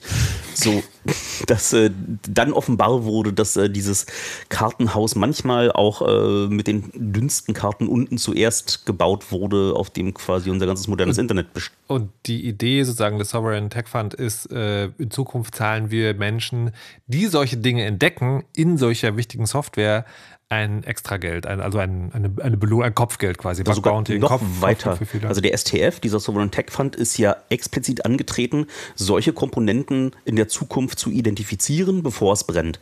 Jetzt herzugehen, sagen, gibt es noch andere Softwarekomponenten, die vor 30 Jahren mal geschrieben wurden, wo der ähm, Programmierer längst in Rente gegangen ist, wo auch noch äh, du ein ähnliches ähm, Setting hast, dass das, äh, diese Komponente da draußen so weit verbreitet ist und die wenigsten Leute das wissen und die äh, wenigsten, die es benutzen, auch noch äh, Lust haben, sich daran zu beteiligen, es weiter zu pflegen, wo dann quasi der Staat begriffen hat, dass es irgendwie auch kritische Infrastruktur, sowas irgendwie am Leben zu halten, es kostet nicht viel Geld und da kann man mal staatliche Mittel draufwerfen, um dann einen Programmiererstamm zu beschäftigen, der diese kritische Infrastruktur pflegt, dokumentiert, nach Schwachstellen durchsucht, sie äh, fixt, um Nicht generell. nur kritische Infrastruktur, es sind auch teilweise Komponenten, die, ähm, die man jetzt nicht klassischerweise, also rechtlich so definieren würde, die aber eben einfach viel benutzt sind und so eine Art, Okay, so ja, eine Art willst- Bottle, wie so ein Flaschenhals sind. Ja, so eine, so eine. Also die Idee ist toll, aber ich weiß gar nicht, ob wir das, der Ampel, also können wir ihr das, können wir sagen, ja, da ist die Hatte irgendwie. die Vorgängerregierung angeschoben. eigentlich schon. okay, Aber also Aha. nicht, nicht, nicht wohl dieses Bug Bounty Programm, das wurde ja nachgeladen. Okay. Aber die Frage ist natürlich, die Ampel könnte das ja jetzt verstetigen und könnte das sich dazu irgendwie committen. Das habe ich bisher jetzt so auch noch nicht gehört. Ich weiß nicht, ob das im Hintergrund Und der Fall ist. ist eine langjährige Aber, und, und sie lagern natürlich wieder die Aktion irgendwie an äh, Menschen mit Tech-Kompetenz da draußen aus, die sich halt irgendwie engagieren und dann kriegen die ein Schmerzensgeld für die Abend- und Nacht- und Wochenendschichten, die sie dann da machen. Ähm, äh, eigene Aktionen hätte ich lieber gesehen. also 4 plus. Ja, Nee, aber nee, komm, Okay. wir haben mal ein Beispiel, wir haben mal ein positives Beispiel, ist auch mal was, oder? Ja, ich bin hier für die positive Haltung zuständig. Ich, ich, ich habe hab ganz große Bauchschmerzen, weil wir haben ja eingangs gesagt, das große Thema IT-Sicherheit ist äh, so umgreifend und ist jetzt nur äh, daran festzumachen, äh, dass IT-Sicherheit, wo sie aktiv äh, unterminiert wird bei den Geheimdiensten, ist jetzt für mich nicht mein primärer Zensurmaßstab, Ja. würde ich sagen. Deswegen wäre jetzt ein bisschen Ja. das zusammenzuzurren, äh, wäre unsachlich, fürchte ich. Ich hab, Was? Wir haben doch jetzt sozusagen über sehr viele Komponenten gesprochen. ja, ja, genau, aber das ist Ja. jetzt nur daran äh, aufzu. Ähm, Du sollst einfach eine Note vergeben. ich würde schon, schon sagen eine 3. Das ist, Weil? Weil äh, sie viel begriffen haben, äh, viel stand im Koalitionsvertrag drin, äh, die äh, Mittel Das hört fließen. sich ein bisschen nach bestens bemüht an. Ja, es kommt, äh, da kommt, ich will ja nicht vorgreifen, das ist mein Problem. Wir haben irgendwie mit dem ITZ-Bund, äh, haben wir quasi eine Behörde, die an vielen Stellen auch mit ziemlich prozessualer Präzision Du, Dinge. Erdgas, ja, Erdgas, du sollst jetzt eine Note vergeben drei. und grob sagen, warum. So, jetzt musst du schon wieder erklären, was ist ITZ Bund?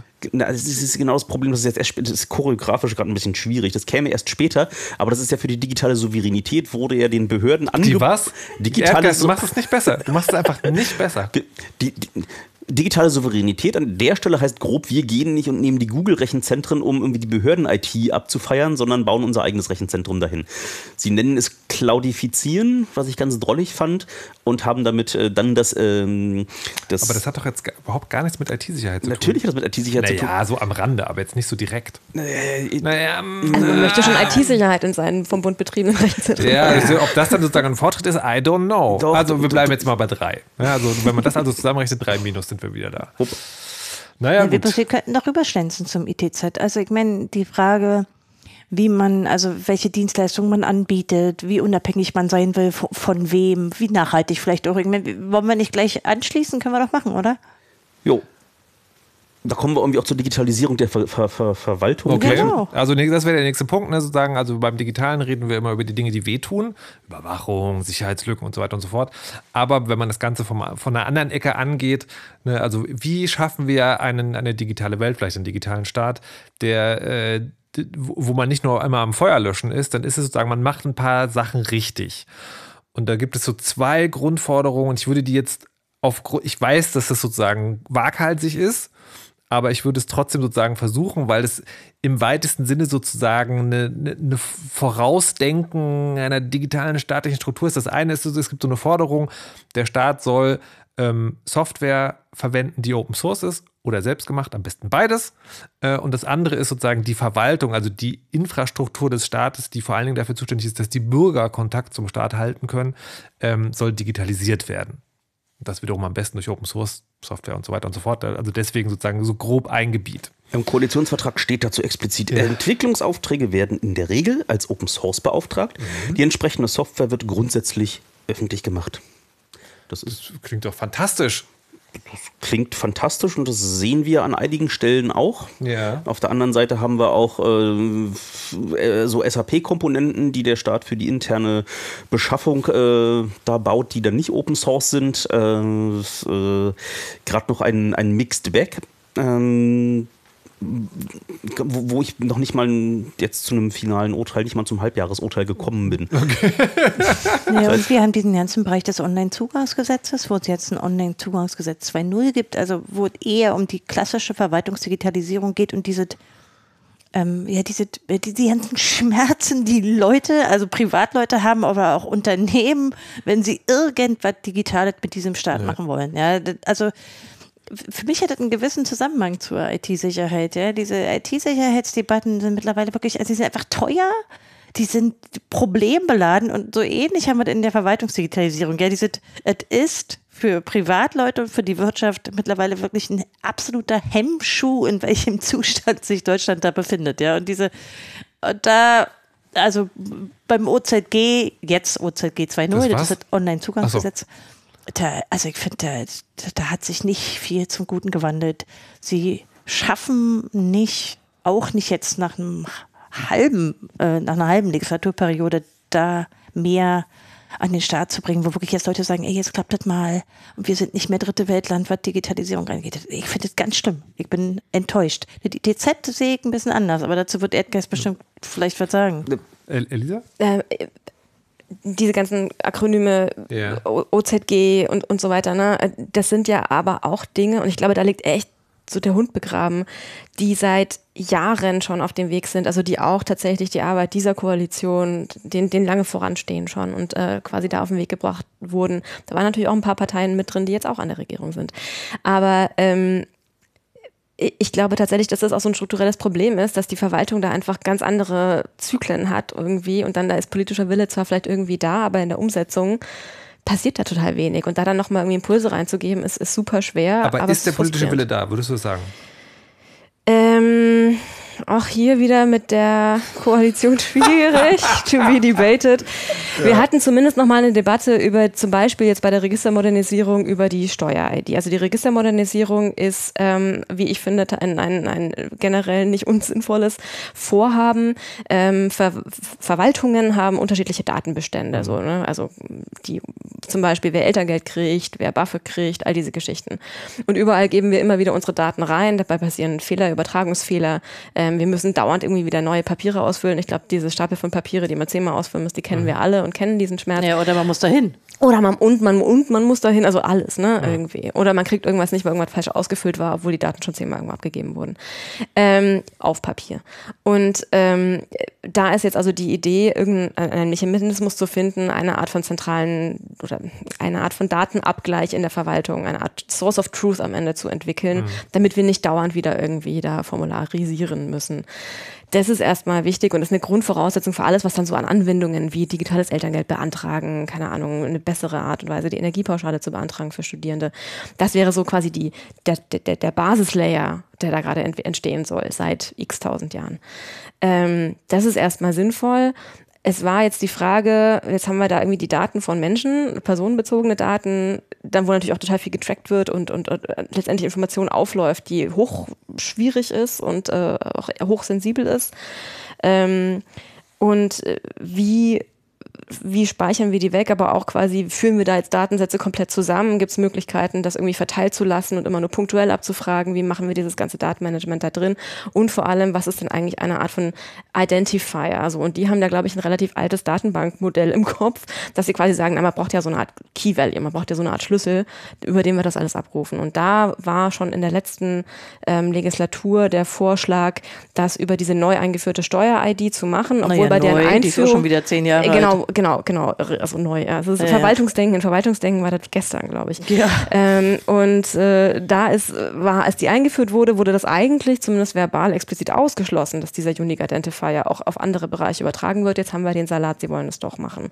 Und da gab es zumindest in der Koalition, um auf deine Frage zurückzukommen, wie, wie, die, wie die Arbeit da jetzt zu bewerten ist, zumindest wurde diese Debatte nochmal aufgemacht und die wurde jetzt aber so ein bisschen abmoderiert. Also noch äh, haben wir das nicht abgewendet, noch ist dieser Persistent Unique Identifier tatsächlich äh, vorgesehen. Da stand sogar im Koalitionsvertrag, dass sie das nicht wollen, dass sie stattdessen ein vertrauenswürdiges, allgemein anwendbares Identitätsmanagement sowie die äh, verfassungsfeste Registermodernisierung Priorität hätten. Und dieses moderne, äh, allgemein anwendbare Identitätsmanagement ist genau die Möglichkeit, du kannst dir selber beliebige Identitäten äh, allen möglichen Behörden im Einzelnen gegenüber ausstellen. Wenn die signiert werden vom Staat, bist du halt an der Stelle derjenige, kannst die zusammenführen, wenn du möchtest. Das funktioniert in anderen Ländern auch super. Ähm, nun, Ist ein gelöstes Problem. ja, es ist quasi ein gelöstes Problem, aber in Deutschland ist, äh, wir wollen einfach einen Primary Key, der irgendwie deine Steuer-ID oder deine, äh, was auch immer, wie das Merkmal vorher gewesen ist, Nachname plus Geburtsdatum plus Geburtsort oder so. Also wir brauchen irgendwie einen primären Identifier, damit wir, und ich weiß nicht mal warum, äh, Also, das, ich überlege gerade, ne, von wegen der anekdotischen Evidenz. Ich habe ähm, neulich die Prämie fürs Elektroauto beantragt und da wurde mir gesagt, dazu brauchst du eine Bund-ID und die Bund-ID kannst du total einfach haben, wenn du dein LZ-Zertifikat hier hochlädst. Also das wird schon sozusagen sehr, sehr gut betrieben, dass, äh, dass man da, also ich glaube, es geht auch anders, aber ist halt so, ist halt so schön einfach. Wird ihr wieder zu, Ja, bitte, zum- zurückkommen, zum so als, als, genau, als Beispiele, was geht? Ja. Dass äh, zum Beispiel äh, für die Kommunikation innerhalb der Bundesverwaltung muss man jetzt nicht auf irgendwelche Messenger zurückgreifen, bei denen man nicht ganz sicher ist, sondern äh, der Bund hat den Bundesmessenger auf Wire basierend rausgebracht, wo nach eigenen Angaben zwischen 22.000 Mitarbeiter in den ähm, Behörden miteinander kommunizieren und äh, wollen jetzt auch Personen außerhalb der Behörden erlauben, diesen Messenger runterzuladen. Das war früher ja für Unterpersonen äh, war- verbreitet, das ja, war als so individueller. Freemer Aber jetzt, die haben sich so auf äh, Verwaltung nicht Alternative. nur in Deutschland spezifiziert, kann man sagen. Na, den Wire an sich gibt es, glaube ich, gar nicht mehr. Also Für- die, für Privatleute? Die, für die Privatleute? Oder, also ich, ich weiß nicht, ob es eingestellt ist, es wird auf jeden Fall nicht mehr offensiv. Ich glaube, es gibt es. Also, anyways. Äh, Das ist eine Firmenlösung. Also ne, es, es, es, Ja. es, wirkt, es widmet sich nicht mehr an End-UserInnen, Ja, sondern genau. quasi an äh, Und ist es Organisationen. Open Source? Weiß das jemand? Ja, ja, es ist Ja. ein ganz Ist wichtig, dass es Okay. Open Source ist und Ja. in Zukunft auch wieder für die Bürgerinnen äh, zur Verfügung gestellt wird. Für die Behördenkommunikation, dann in zertifiziert, weil bisher haben sie gesagt, na, per WhatsApp schreiben, ist vielleicht keine gute Idee. Und ich äh, denke, das ist wahr. Und äh, betrieben wird der ganze Kram in genau dieser, dieser der Bundescloud. Das heißt, das musste ja, wir kommen jetzt wieder zu dem ITZ ähm, zu. Was, ist, was heißt das ausgedingst? Ja, das äh, habe ich mir. Internationale Informationstechnik. Informations- Informationstechnikzentrum. Wow. Ja. Okay. Na, das ist schon, also komm, liegt Ja. nah. Also, man kann sich schlimmere Abkürzungen ausdenken. Ja. ne? Also sie haben ja, das sind wie 4200 Leute, die da arbeiten. Das ist so eine Art IT-Dienstleister. Das ist quasi, Staat. genau, die, Okay. die äh, dann, was ja eine der Forderungen waren, die wir damals auch den Koalitionären mit in den, ähm, ins Stammbuch geschrieben haben, dass einmal Projektmanagement-Kompetenzen woran es ja am größten gehapert hat, dass wie der Staat nicht besonders gut war, IT-Projekte und IT-Großprojekte schon gar nicht zu begleiten, weil ihnen dort einfach die Kompetenz fehlte. Und dem sind sie mit dem ITZ auf der einen Seite äh, schon mal auch ganz massiv entgegengetreten dem Problem, haben dort äh, mit äh, jetzt für so typische Informatikstudenten ganz lukrative Angebote, was da irgendwie, äh, sie sind sehr stolz, dass sie fast 600 Millionen Euro an Leistungsprämien an ihre 4200 Mitarbeiterinnen ausgezahlt haben über das letzte Jahr. Äh, sie gehen dahin und sagen, wir sind total geile Arbeitgeber, wir wollen Digitalisierung ähm, und, und drü- drücken da irgendwie echt gerade voran. Aber dann siehst du, das Ergebnis ist, dass die jetzt in den 25 Rechenzentren, die sie in Deutschland haben, kannst du dir mal schätzen, wie viele Rechner sie da stehen haben. 25 Rechenzentren. Ich habe keine Ahnung, wie viel ist durchschnittlich im Rechenzentrum? Wie viele Rechner Naja, hat ein so, Rechenzentrum? so viel wie du denkst. Sind jetzt nicht riesige Rechenzentren. 1000? Was, wie viel? 25? Also 25.000. Nee, Sie haben so 55.132 Server stehen. Ähm, und wie viele Endgeräte bespielen Sie damit? Du meinst Leute, die da dran sitzen? Ja. Na, pro Server ein User. Naja, Fast zwei. fast. Zwei schaffen Sie. Also Sie haben 1000, Oh, wow. naja, 124.000 Endgeräte und dazu nochmal 27.000 ultramobile Endgeräte. Na, was ist das? Smartphones? Und Tablets, genau. Also das heißt, Ultramobiles Endgerät. Geil. ja, Ja, ja, gut, aber die Frage ist, das ITZ ist natürlich älter als die Ampel. Ja. Das habt ihr jetzt wahrscheinlich alle so, äh, vermutet. nee, aber, aber, aber stopp. Ich muss, muss mal so sagen, Zwischenschritt. Ist, bei ganz vielen Dingen, die ihr sagt, sagt ihr jetzt so, naja, aber es kommt ja eigentlich von vorher. Jetzt muss man, glaube ich, immer fairerweise die Frage stellen, hätte es denn die Gelegenheit gegeben, Dinge maßgeblich, also oder andersrum, hätte es hier eine theoretische Situation geben können, die positiv ist, aus Perspektive des Clubs, wo man nicht sagt, das ist aber schon eine ganze Weile in der Mache. Ich glaube, genau dort ist äh, eines der Beispiele, wo man sieht, dass die Koalition das verstanden hat, dass es wichtig ist, Geld hingeworfen hat. Da ist es eins von den Dingen, die, wo ich Also die bestehendes Konzept, aber sie haben es dann sozusagen weiter. Wo ich zähneknirschend, äh, ich will ja jetzt nicht die Regierung hier lobhudeln.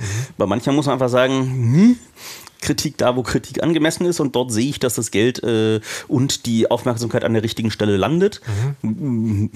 Es ist halt genauso, wie man sich äh, sowas wünschen würde für langweilige kritische Infrastruktur. Also, ne, ich benutze dieses Wort kritische Infrastruktur unpassend, aber für ähm, Infrastruktur, die der Staat erstmal braucht, um zu funktionieren, das soll eigentlich nicht shiny sein. Das soll einfach funktionieren und dort sollen genau die Leute hin, die Lust daran haben, Infrastruktur zu basteln. Da sollen genau die Leute hin, die jetzt nach ihrem Studium für Systemintegration irgendwo äh, gerne ähm, auch für Behörden und äh, dann am Ende wieder den, ähm, den, den Bürger, der da mit der ähm, Regierung interagieren muss oder mit der Verwaltung, äh, da sollen funktionierende IT-Systeme stehen, die einfach nur funktionieren.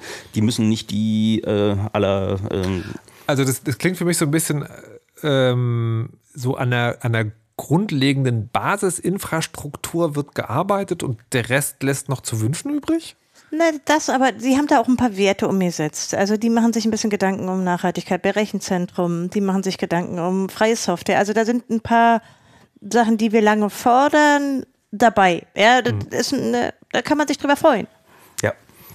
Es ist, da, da ist zwei Jahre, ist ein sehr kurzer Zeitraum. Wir sehen, dass dort äh, bewusst Entscheidungen in die richtige Richtung weichen gestellt werden, wo es äh, nach zwei Jahren du schon siehst, dass es in die richtige Richtung geht, aber natürlich noch nicht so weit ist, Ja, dass wir jetzt aber- auf der Straße feiern würden. Aber genau, es klingt für mich sozusagen so, äh, so also die technische Basisinfrastruktur, also die Hardware, das ist ein bisschen falsch sozusagen, aber der, da doch die Infrastruktur sozusagen, da wird der richtige Weg gegangen. Aber bei sozusagen allem, was das, wo es dann so, so ein bisschen inhaltlich, wo gesellschaftliche Konzepte eine Rolle spielen, wie zum Beispiel eine übergreifende ID in der Kontakteverwaltung sozusagen, da ist noch so ein bisschen, man muss der Ehrlichkeit halber sagen, klar, äh, eine Bundesregierung kann nicht alle Stellschrauben stellen. Wir Ja. haben ja hier nur auch viele Landesgesetze, Ja. wir haben sehr, sehr starke Kommunen, die man, also die ja auch eigene rechtliche Mhm. Möglichkeiten haben und so weiter. Also wir sollten auch nicht überbetonen in einem föderalen Staat, was eine Bundesregierung kann. Deswegen würde ich jetzt, also da, Also da werde ich nicht so furchtbar streng. Das, das klingt jetzt für mich, als gäbe es äh, sozusagen äh, im Zeugnis bei Open Source und Digitalisierung der Verwaltung vielleicht sogar eine 2? Oder was sagt ihr? Ja, also ich bin Ja. da auch nicht so unzufrieden. Ja? Wir- haben eine Sache komplett ausgeklammert Ja. und das ist ein anderer Arm des Als Open Data meinst Handels. Nicht Open Data, nee, sondern äh, tatsächlich den ganzen äh, Gerichtsbereich. Und da gab es tatsächlich zwei ganz spannende Sachen, die auch im, die auch im ähm, Koalitionsvertrag standen. Ähm, das eine war eine Novellierung der Zivilprozessordnung, dass Videoverfahren Mhm. jetzt quasi nochmal leichter erleichtert werden. Da geht es zum Also, einen darum, Wo man nicht im Gerichtssaal ist, sondern wo man Exakt. auch Video callen darf. genau, Mhm. genau, das betrifft aber nur besti also das Bestimmte- nur bestimmte genau, Prozesse. genau, genau, ja. genau. Da sind wir noch in der Mitte, da wissen wir aber noch nicht, was rauskommt. Also Ey, da das ist gibt es einen Entwurf. Ich dachte, das wäre beschlossen. Oh, Das ist oh, halt ich Sommer. dachte, also, aber vielleicht bin ich da, also das ist nicht, das ist nicht mein, mein, mein Spe- Expertenbereich, aber ähm, genau. Ähm, und das andere ist der Digitalcheck für Gesetze, also quasi zu gucken, ob Gesetze, die ja natürlich von, von Menschen mit Jurakompetenz verfasst werden, auch äh, aus Perspektive von Digitalkompetenz überhaupt tragfähig sind oder Mhm. also da, dass so eine Art von Standardcheck durchgeführt wird, auch nicht verkehrt. Okay. Ich habe noch was vergessen, was ich äh, beeindruckend fand, was irgendwie auch fast hätte durchratschen können. Die äh, Koalition ist angetreten mit der Ansage, wir wollen ein digitales Gesetzgebungsportal schaffen, über das einsehbar ist, in welcher Phase sich welche Vorhaben befinden. Gibt es Webseite. Habe ich geklickt, war beeindruckend. Ähm, können wir, glaube ich, auch. Der, die- ist der Log, Log4j-Bug da gefixt? okay, anyways. Also, also ich schreibe eine 2 auf. Das ist ja, das ist ja schon mal nicht schlecht. Ähm, Naja, von, also man ist halt hinten losgerannt. Come on, ja, also ich meine, wir waren halt nicht gerade, wir waren halt nicht gerade vorher. willst du jetzt bei der 2 vorne. bleiben oder nicht? Die ja, Latte- die Latte also ich kann, ich kann mich, ja, kann ich mitleben. Ja, gut, aber wenn die Leute mit Lernschwierigkeiten auch mal was hinkriegen, ist doch gut. Ist doch gut. Ähm, so, also vor allen Dingen, weil ja gute Lehrer anscheinend da war. Ich erinnere mich an das Abschreiben vom. Äh, anyways. ähm, so, ich habe jetzt hier, das, das, ist- ich muss wirklich entschuldigen, das ist wirklich sozusagen mega über den Kamm geschert, ähm, aber auch der, der Zeit geschuldet. Ich habe jetzt noch so einen Blog, den nenne ich Moderne Zeiten. Und der hat damit zu tun, ne, also Frau Merkel, 16 Jahre ältere Person, ich darf nichts gegen ältere Personen sagen, da würde ich mich selber meinen, sozusagen, ne, jetzt neue Regierung, also neue Parteien, ne, zum Teil an der Macht, ähm, neue Koalitionen, neue Menschen. Und es gibt ja so ein paar Themen, über die wird jetzt schon mehr diskutiert als in den 16 Jahren Merkel. Das könnte man, glaube ich, ganz kurz zusammenfassen mit Vogue-Agenda, ähm, also Klima, Klimakrise bekämpfen, Diversität, Gleichheit in der Gesellschaft, Nachhaltigkeit, diese ganzen Dinge. Und das ist natürlich, ähm, da, da ändert sich ja auch alles, also auch der Club zum Beispiel sozusagen, ne? und das ist ja sagen, die, die Diskussion zum Digitale ist ja sozusagen nicht mehr nur die Diskussion, fließen da irgendwie Safe Nullen und Einsen und äh, kann das jemand abhören, sondern ist ja eben auch sozusagen diese digitale Infrastruktur, die wir hier gebaut haben, die wir alle benutzen, die wirtschaftlich und politisch motiviert ist. Wie verhält die sich zu den Themen? Ähm, das ist dann, die Schlagzeilen sind immer sozusagen, wie viel, wie viel Kilowattstunden verbraucht eine Open-AI-Anfrage und äh, wie diskriminierend sind eigentlich die neuen KI-Algorithmen und so weiter und so fort. Deswegen möchte ich das so Also, breit fassen und fragen, ist davon was in den digitalen Aspekten des Koalitionsvertrags zu sehen? Also da, da würde mir jetzt sozusagen, um ein Beispiel rauszugreifen, äh, auffallen, wenn, wenn ich sozusagen eine, eine Koalition wäre, die jetzt irgendwie eine Regierung würde, würde ich festschreiben wollen, dass bei Technologien, vor allen Dingen bei digitalen Technologien, die zum Bürgerkontakt oder den Menschen sozusagen großzügig ausgesetzt sind, dass darauf hingearbeitet werden muss oder das ein Kriterium muss, dass die diskriminierungsfrei funktioniert. So, weil das einfach so ein ganz großes Ding ist. Ne, also, was meint man damit? Irgendwie ganz banales Beispiel: äh, automatische Wasserhahnsensoren, die nicht mit dunklen Hautfarben funktionieren. So, das, das übersetzt in KI. Puh, das ist aber, glaube ich, so ein Biometrie lebensweltliches Beispiel. Nee, nee, ja, aber um, um zu zeigen, worum es geht. Ja, ja, ne, klar. sozusagen, also Technologie soll für alle Menschen, Ja. unabhängig von Hautfarbe, Geschlecht etc. funktionieren. So, Naja, wir müssen aber vielleicht, wenn, wenn du diese ganze kulturelle Seite ansprichst, müssen wir, glaube ich, auch nochmal sagen, dass wir nicht ahnen konnten beim Koalitionsvertrag, dass es einen unglaublichen KI-Hype geben würde. Und mir persönlich ist schon aufgefallen, dass diese Fragen nach äh, Vorurteilen nach Bias also diese, was du jetzt so unter modern fasst, wie selbstverständlich mitdebattiert wird. Also sie sind kein Non-Thema mehr. Ja. Das ist tatsächlich neu für mich. Das habe ich ähm, sowohl auf der Brüsseler Ebene wie auf der deutschen Ebene früher als nicht so selbstverständlich empfunden. Ja, ich sehe da trotzdem eine ne, ne Lücke im Diskurs. Also, weil ja, es wird drüber gesprochen, so, oh, die, die Systeme, die, die Algorithmen TM, ich weiß, da gibt's ja die lustigsten Begriffe irgendwie, die diskriminieren jetzt. Ähm, und da müssen wir was gegen machen. So, ja, fair. Ähm, aber dass wir ja nach wie vor auch einfach äh, Lösungen haben, die durch ihre Implementierung und die Art und Weise, wie sie umgesetzt sind, diskriminieren, ist auch ein Problem. Es gibt eine Studie vom ähm, Paritätischen Wohlfahrtsverband, der ganz spannend äh, mal aufmacht, wie wohl sich Menschen in Deutschland mit digitalem fühlen. Also quasi wie confident, wie zuversichtlich die sind, äh, digitale Services beispielsweise von Verwaltungen in Anspruch zu nehmen. Und ähm, da kommt raus, dass Menschen aus dem Niedriglohnsektor da wirklich, die haben vielleicht ein Endgerät, aber die sagen, sie, sie sind nicht in der Lage oder sie fühlen sich nicht imstande, es stresst sie total, ein Online-Formular ausfüllen zu müssen. Aber Weil- das ist kulturell, das ist eine soziale Frage. Eine das ist eine eminent soziale Frage, genau, genau. Das ist eine eminent soziale Frage. Aber da kommt Digitalisierung und am Ende Diskriminierungsfragen halt wieder zusammen und über diese Ebene debattieren wir nicht. Ah, okay. Das heißt, die soziale Komponente, die man dazu nehmen müsste, Ja. wenn man über die, diese Form der. wa- Was machen eigentlich die Sozen, könnte man das mal zuspitzen, ja? Du meinst in dieser, die ehemalige. Arbeiterpartei? Ne, warten, das sind doch die Sozialdemokraten, die früher die soziale Frage gestellt haben. Und was, also, was ist denn mit Leuten, die sich kein 150 Smartphone oder auch kein 80 Euro Smartphone leisten können? Ähm, wie ist es mit dem Zwang zur Digitalisierung? Also ich finde, es ist sehr weit aufgemacht. Aber notwendig, Ja, wenn aber wir drüber wichtig. reden, Ja, das ja, Querschnittsthema. Digitalisierung ist halt dann leider Ja. auch echt ein Querschnittsthema. Ja. Naja, vor, vor allen Dingen sozusagen, weil, wenn, wenn wir über die sozialen Klassen sprechen, ist es ja sozusagen, je schlechter es dir geht, desto weniger Zeit hast du ja und desto eher bist du darauf angewiesen, dass es vielleicht funktioniert, aber und so weiter und so fort. Das ist ja, ähm, okay, ich finde, also, es sind aber, trotzdem aber, auch keine Nicht-Themen, würde ich jetzt auch nicht unbedingt sagen. Aber ich finde, die soziale Komponente dieser progressiven Agenda Ja. ist am wenigsten ausgeprägt aus meiner Sicht, wenn ich mir so, so alle Debatten, auch jetzt vielleicht äh, noch ein bisschen Europa mit reinnehmen, aber Mhm. bundesrepublikanisch so ansehe, da ist die, finde ich, noch am unterrepräsentiersten. mein Verdacht ist ja, dass, dass es damit zusammenhängt, weil man dann irgendwann sich fragen müsste, ob Kapitalismus wirklich die beste aller Ideen ist.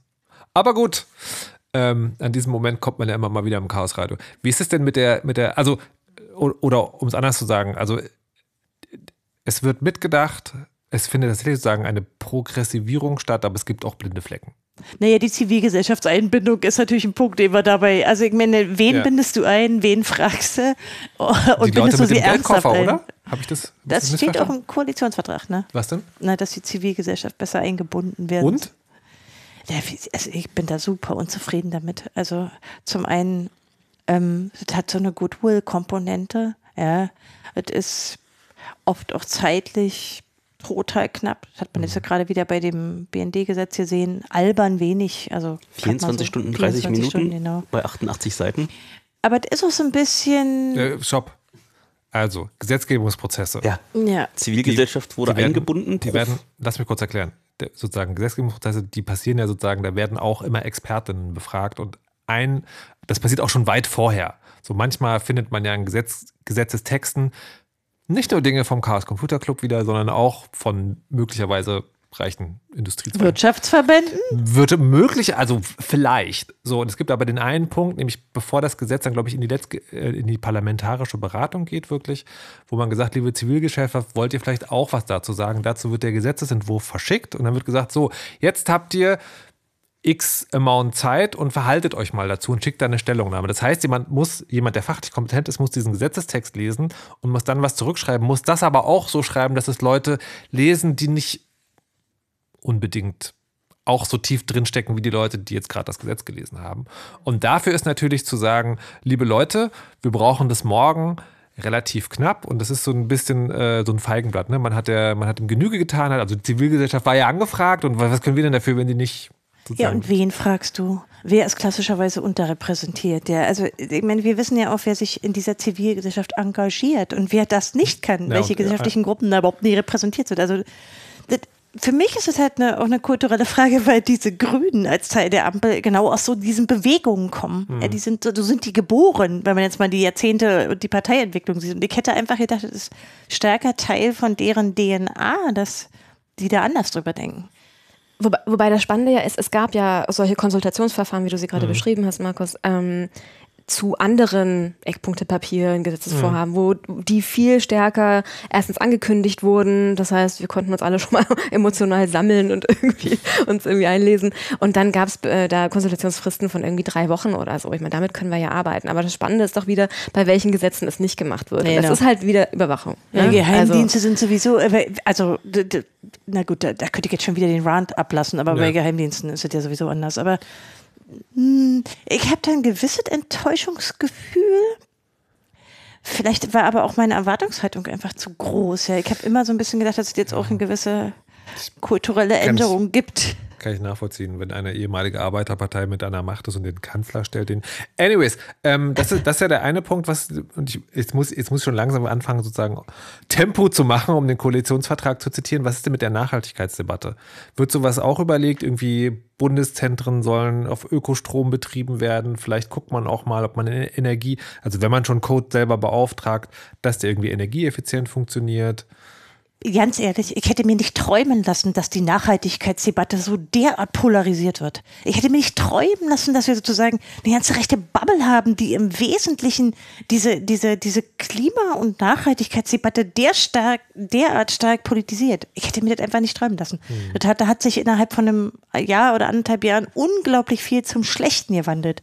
Ich, es gibt eine ganze Bevölkerungsschicht, die sozusagen Nachhaltigkeit jetzt als Bedrohung empfindet. Und auch da ist natürlich diese ganze soziale Frage viel zu wenig adressiert, ist völlig defensiv geworden und ich muss den Heizhammer nochmal ansprechen. Ich glaube, ohne diese ganze Kampagne äh, gegen ähm, einige Gesetzesprojekte der Ampel, ich glaube, hätten wir diese Form von Polarisierung nicht. Also ich, ich habe den Eindruck, naja, die riechen jetzt irgendwie schlecht. Also das ist, das ist jetzt, was du jetzt gerade machst, sozusagen ein, ein Kommentar zur generellen Politik. Was ich ja frage ist, macht die Ampelregierung in ihre Digitalstrategie oder in ihre Digitalpolitik spielt da Nachhaltigkeit und Energieeffizienz eine Rolle? Ja. Also das ist, wir sind mit dem Schlagwort Green IT auch angetreten. Ja. Was sie jetzt äh, umsetzen, die Rechenzentren, die sie selber betreiben, ähm, sind alle mit 100% Ökostrom betrieben, haben sie auf die Fahne geschrieben. Unter dem Stichwort Green IT könnt ihr alle googeln, was äh, die sich vorgestellt haben, welche Lösungen sie dort äh, finden können, aber das äh, und, und, was sie umgesetzt haben tatsächlich. Mhm. Aber das ist äh, immer nur ein, ein, Teil dessen. Du kannst natürlich als äh, Staat mit gutem Beispiel vorangehen, aber wenn du trotzdem sowas, was uns ja ganz doll wichtig war, dass es so Mindesthaltbarkeitsdaten für irgendwelche für Dinge, Geräte. Die, für Geräte im Laden, dass irgendwie du nichts mehr kaufen darfst, wo nicht für den, genau, was nicht reparierbar ist, wo nicht irgendwie Sicherheits- und Software-Updates, äh, wie kein Cloud-Zwang, also dass du keine Dinge verkaufen darfst, ohne selber zu garantieren, dass wenn es eine Cloud Komponente gibt, du die weiter betreiben kannst. Das steht alles nirgendwo drin. Mhm. Und wie die ganzen Dinge, die machen, dass in großen Mengen Elektroschrott anfällt, hat sich nichts äh, mhm. bewegt. Das ist, äh, das ist äh, traurig und in anderen Bereichen hat sich aber Dinge bewegt, wo der Staat mit eigenen ähm, Rechenzentren und eigener IT vorangeht. Da ist Nachhaltigkeit schon mehr gedacht. Das, das klingt jetzt, also dieses ganze Gebiet klingt für mich wirklich nach einer 3. Nee, das ist ein Minenfeld geworden und es ist so unsachlich geworden in vielen Bereichen. Wenn man das mal wirklich gesellschaftsverändernd umsetzen wollte, wird es sofort zum krassen Politikum innerhalb der Ampel. Und das ist, finde ich, ein Hemmschuh. Das, mich nervte tierisch, dass das, mhm. ja, dass diese Nachhaltigkeitsfragen kein Konsens mehr sind also man, man, sagt ja manchmal auch so, der größte Hebel irgendwie ist das Vergaberecht. Ne? Also der Staat investiert Milliarden im Jahr in Geräte, vergibt Aufträge für die Entwicklung von, von Softwarelösungen, für die Wartung und so weiter. Ähm, und da nochmal mit reinzugehen und da Nachhaltigkeitsaspekte auch nach oben zu setzen auf der Agenda ist ein Hebel. Und ich glaube, da sind sie auch dran, aber ich weiß tatsächlich nicht, wie der, wie der Stand aktuell ist. Also ne, bei Vergabe heißt ja üblicherweise, dass das Billigste muss genommen werden, außer wenn triftige Gründe dagegen sprechen. Und da halt vielleicht auch zu sagen, Nachhaltigkeit ist immer ein triftiger Grund, um sich gegen das Billigste zu entscheiden. Also das wären relativ einfache Maßnahmen, die weit tragen, ohne dass man dieses Minenfeld betreten muss, weil das rein intern funktioniert. Aber da machen wir auch wieder riesengroße Bereiche noch mit auf, weil im Vergabe könnte man auch gleich sagen, dass wie Software nicht mehr gekauft wird, wenn so eine Firma ähm, regelmäßig auffällt, dass ihre Software äh, Bugs hat, die nicht gefixt werden äh, oder dass sowieso äh, keine, keine Prozesse ähm, implementiert werden. Da gibt es viele Bereiche, wo der Staat einfach allein durch Einkauf äh, auch richtige Impulse setzen könnte. Was naja, könnte so. Was ist denn eure Note für ist? Ja, drei hast du gesagt. Würde ich, schlösse ich mich war, an. War jetzt so eine Vermutung. Hm. Ja, ja. Naja, es ist auch kein Nicht-Thema. Ich finde schon, dass es auch bei der Vergabe eine größere Rolle spielt. Aber die Vergabe ist natürlich auch nicht nur bundespolitisch, muss man wieder einschränkend sagen. Wir sind nun mal ein föderaler Staat. Und Aber ich würde, glaube ich, eine drei, ach, könnte ich auch mitleben. So, und das führt uns jetzt sozusagen schon zum Endsport, weil dann sind wir bei der Durchschnittsnote von 3,4, also 3 minus, könnte man sagen. Ähm, das wiederum finde ich jetzt fast schon ein bisschen überraschend gut weil eine 3 ist ja kein Totalausfall. Das ist halt so, ja gut, für die wenige Energie, die ihr da investiert habt, ist das ein ganz passables Ergebnis eigentlich.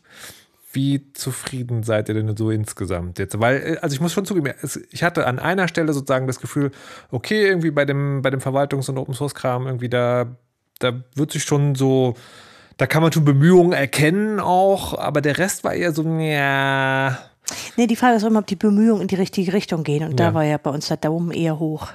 Okay. Also, weil Bemühungen, bemühen tun sie sich ja immer. Also, oder, oder, lass mir die Frage anders stellen. Ja. So, ne? Ist jetzt Halbjahreszeitung. Auf dem Halbjahreszeitung steht eine, steht eine 3 minus. Und es gibt ja noch zwei Jahre. Wird versetzt, willst du fragen? Ah, nee, nee, ja, nee, aber nee, politisch, nee, nee, nee, nee, so was, läuft es aber nicht in der Legislatur. Was ich, was ich, was Lass mal den Markus fragen. Was ich fragen möchte ist, für die nächsten zwei Jahre weiter so oder ihr müsst grundlegend an folgenden Dingen arbeiten.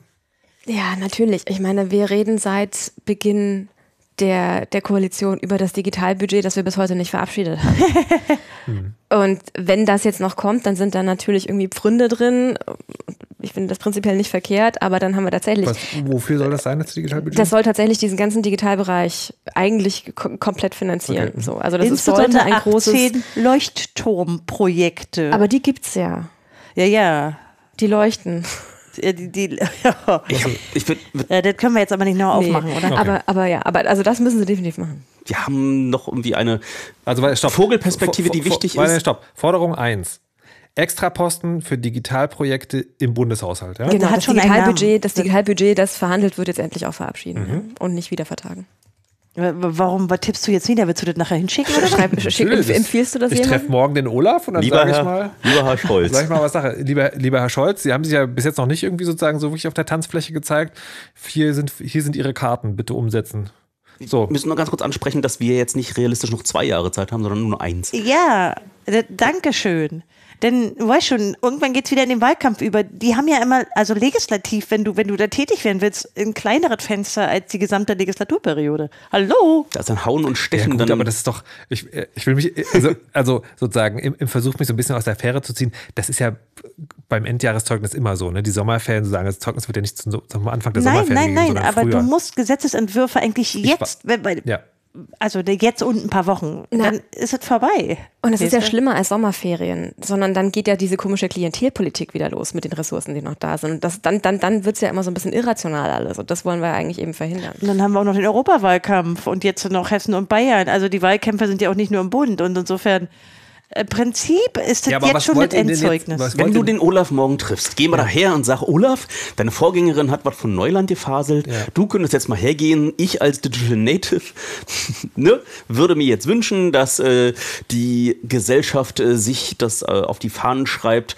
selber weiterzubilden im Digitalen, die Möglichkeiten wahrzunehmen, sich weiterzuentwickeln, souverän mit, mit dem umzugehen. Dafür ist doch genau so ein Bundeskanzler da. Warum, sollte, warum sollte denn aber, aber Markus aber, aber was, was, was, was, du machst, also genau, wollte gerade sagen, das klingt sozusagen nach einem Heißluftballon. Was meinst du? Was soll die Ampelregierung machen? Nein, nein, nein, du wolltest mit Olaf dich treffen und ich dachte, dass äh, du könntest ihm sagen, dass. ich rede mit dem Tacheles, keine Politikerphrasen. Was soll Ach so, er machen? Sind die Tür nein, nein, das zu? ist doch oh. seine Aufgabe auch.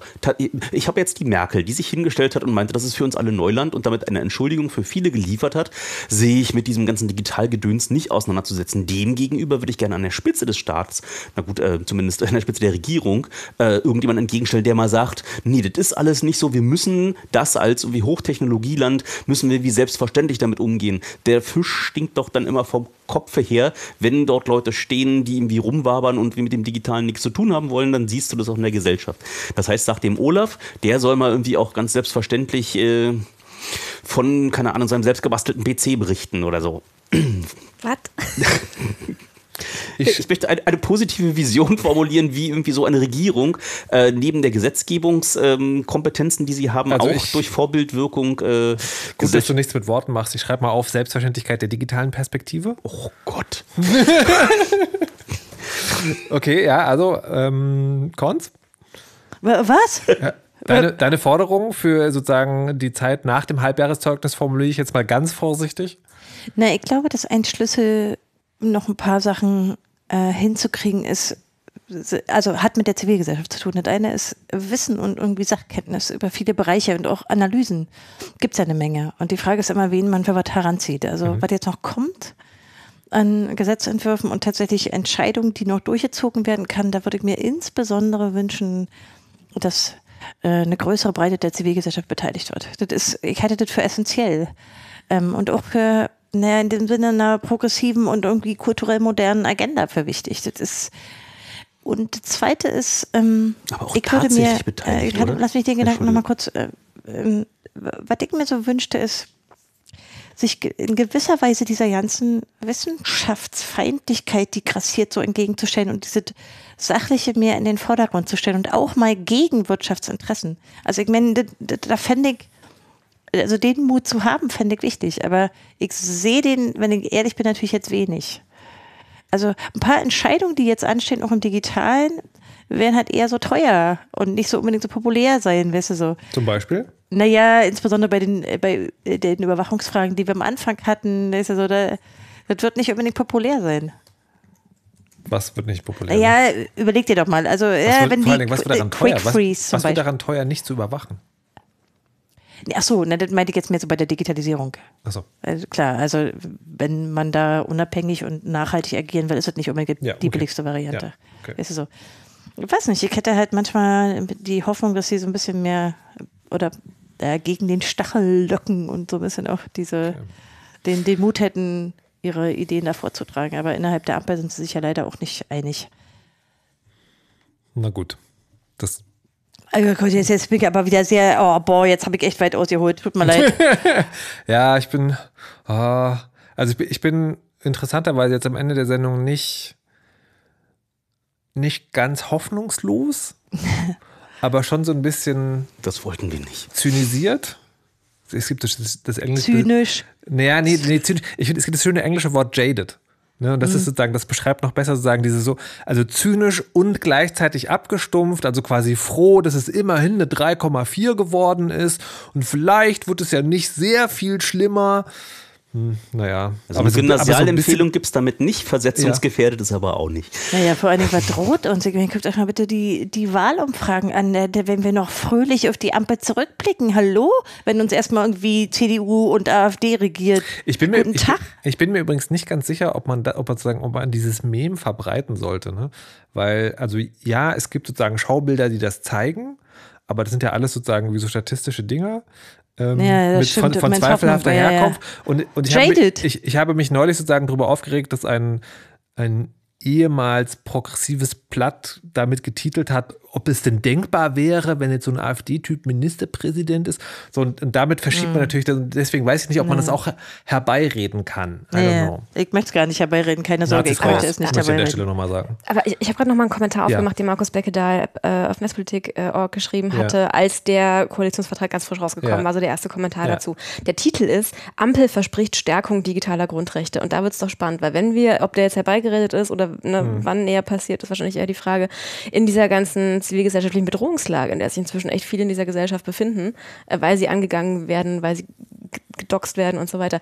Ähm, haben wir da jetzt eine Stärkung unserer digitalen Grundrechte? I don't see it. Und ja. ganz ehrlich, das bräuchten wir doch. Ja, dafür steht nur Buschmann, aber er hat halt keinen sehr starken Stand, finde ja. ich.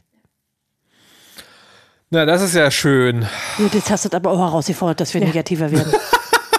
ich habe nur nach dem gefragt, was ist. Anyways, also liebe HörerInnen, es war sehr schön, dass ihr dabei wart. Ähm, Wir nehmen Kommentare, ne? Also ihr, ihr könnt ja selber sagen, was ihr sagen würdet. Ihr könnt gerne ein anderes Zeugnis aufstellen oder dasselbe unterstreichen. Ihr könnt sozusagen wie die Eltern unterschreiben, was wir hier gerade verurteilt haben ähm, oder nicht. Sagen wir hier Like und Subscribe, oder? Like und Subscribe, abonniert. Ähm, genau, tra tragt die Kunde Drückt die weiter. Glocke. Gedrückt die, drückt die, haben wir eine Glocke? Wir müssen eine Glocke auf den Blog einbauen, damit man auch die Glocke drücken kann. Erdgeist, Elisa und Konz, vielen Dank, dass ihr dabei wart und das so schön äh, auseinander dividiert habt. Und ihr, liebe Hörerinnen, es bleibt mir, also es bleibt mir sagen, vor allen Dingen heute äh, wieder mal zu sagen, lasst euch nicht überwachen und verschlüsselt immer schön eure Backups. Tschüss! Tschüss. Tschüss.